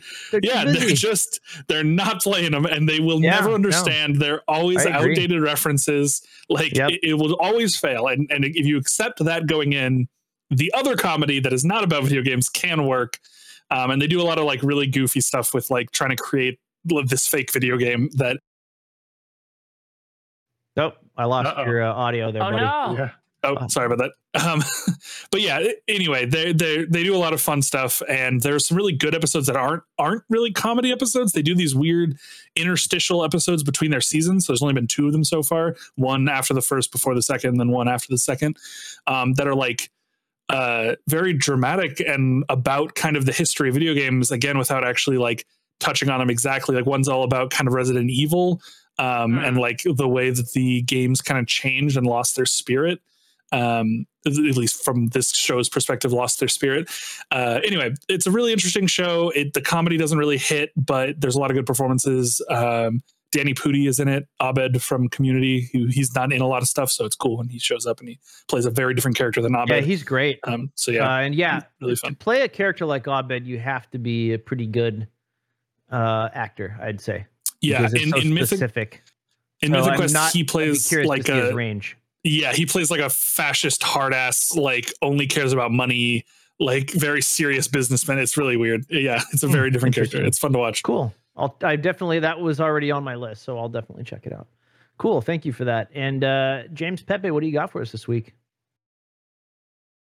yeah so the for finally the fourth and final uh movie in the rebu- rebuild of evangelion came out and it's on amazon Oh, yes. so I. I, I am gonna say if you have not yet seen uh, Neon Genesis Evangelion, go on to Netflix, watch the series, and then watch End of Evangelion, and then go on to Yep. Amazon and watch the four rebuild movies. Because after you uh, have done that, you'll have seen the best anime series ever made. Yes, sir. I fully agree with you there. Um, I that was one of the earlier ones I watched in the '90s, and it. I have never been like Mr. Anime guy or whatever, but uh, all, I have watched some of the better ones, and when and that is still one of the ones I literally beg people to check out if they haven't seen Yeah. it. So, yeah, it's it's super good. It was one of the first times that anime went above and beyond what I anticipated or expected. It kind of redefined the genre as it surpassed it, kind of thing. You know. Yeah, yeah. It's hard to it's hard to overstate how good it is. Um, yeah. Yep, that's why I jumped on that trolley right away. Yeah, cool. Yeah, and I haven't checked that out yet either, so I will. I thought the best uh, anime was Sword Art Online. It's true. It's true. It's the best. Yeah, there you go. I would say the second best is probably Cowboy Bebop for me, and that one they're finally going to release the show at, at some point soon. So hopefully they didn't botch that Did one. you did you see the the set stills that they've been releasing? Or I guess they're not set stills. They're like I saw a poster stills. or something, maybe. Yeah, maybe a still. Yeah, yeah. Man. yeah. That's kind of my reaction too. Yeah, yeah. So I think I, I don't remember wh- where I saw it, but someone said it's like, oh, this looks like a CW show, and I was like, oh shit, that's Oh, exactly God. correct. I use that descriptor a lot as being something that is underwhelming and lame. So I just I hate the Yep. CW format. It's at least 20 Floppy. years past uh, being relevant, and they still churn out crappy CW style shows on on, Yeah. on uh, I mean, networks. that- oh my god. That's what the That's what the pictures that they were releasing have been looking like. They really hit it on the nose with that. But I think that Yep, other That's people, a good uh, criticism. I think other people were like, they put too many clothes on Faye. It's like, fuck you guys, come on. What Oh, that's is- not the problem I had. yeah, like how is anyone going to be in that outfit? It's just a fucking impossible outfit. Yep.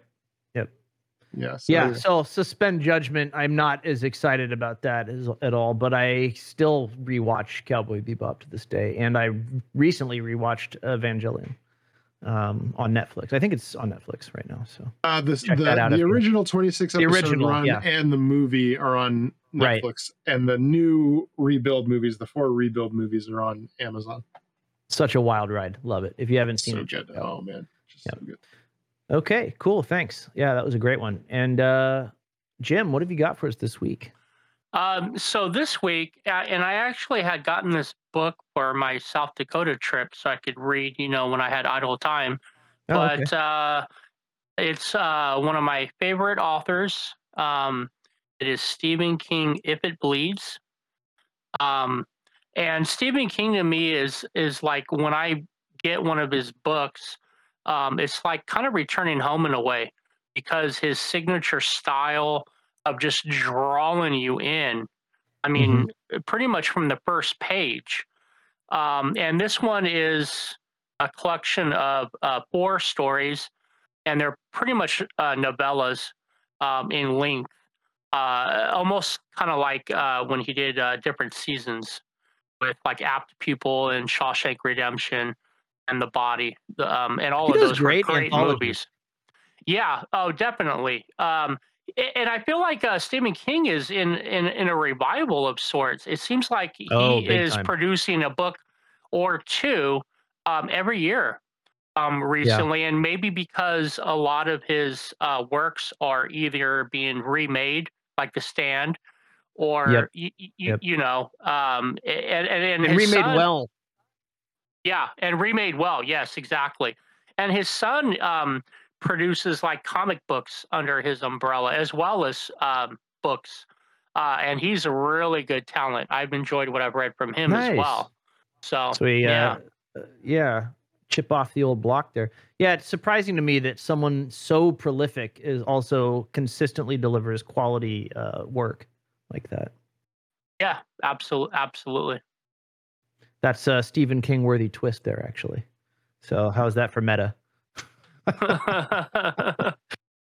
All right, thanks everyone for the just one more thing. That was those were all really great. still having problems with the the soundboard. I don't know why it's doing this to me. I think they did an update and made it work different or something. Maybe it's the nut behind the wheel. I'm not sure. Don't you love when they fix it by making it not work? Yeah, that's happened to me twice with uh with these things in the last few months. You My know what goodness. that you know what that soundboard needs? An all To not metal switch gearbox. different- It does because uh, yeah, it switches from from page to page without me wanting it to. And it's like I had it on the right page. Anyway, we'll we'll we'll go into our our sad part here. I think I'll miss you most of all. I'll miss you most of all. And don't argue with me about this. Dorothy's here. Let us know it's time to say goodbye. I'm not crying. You're crying. No, you're crying. Let's start with Kat. I'm Catherine Ramirez. It's been real. Catch me on Instagram at Cat Ramirez with two Z's. See y'all next time. See you next week. And Devin. I am Devin Schwartz. I'm at Devin Schwartz one on Twitter. And game over, man. Game over. And James Pepe. I'm sorry you have to follow that up yet again. Uh, I've been James Pepe. Uh, thanks for listening, and I hope to see you guys back next week. That's right. You better be here. It's going to be a good one. The OG, right? And uh, Jim Scott. Yeah, um, I'm Jim Scott. Uh, it's been great and fare well and take care, gentle listeners and friends. Indeed. And this has been I'll Look at Yours if you look at mine. And now that you've looked at ours, we hope to look at yours soon. If you enjoy the show, be sure to like, comment, subscribe, ring the bell, give us a five star review, dot your I's, cross your T's, sign here, initial here, and don't forget to tell your friends.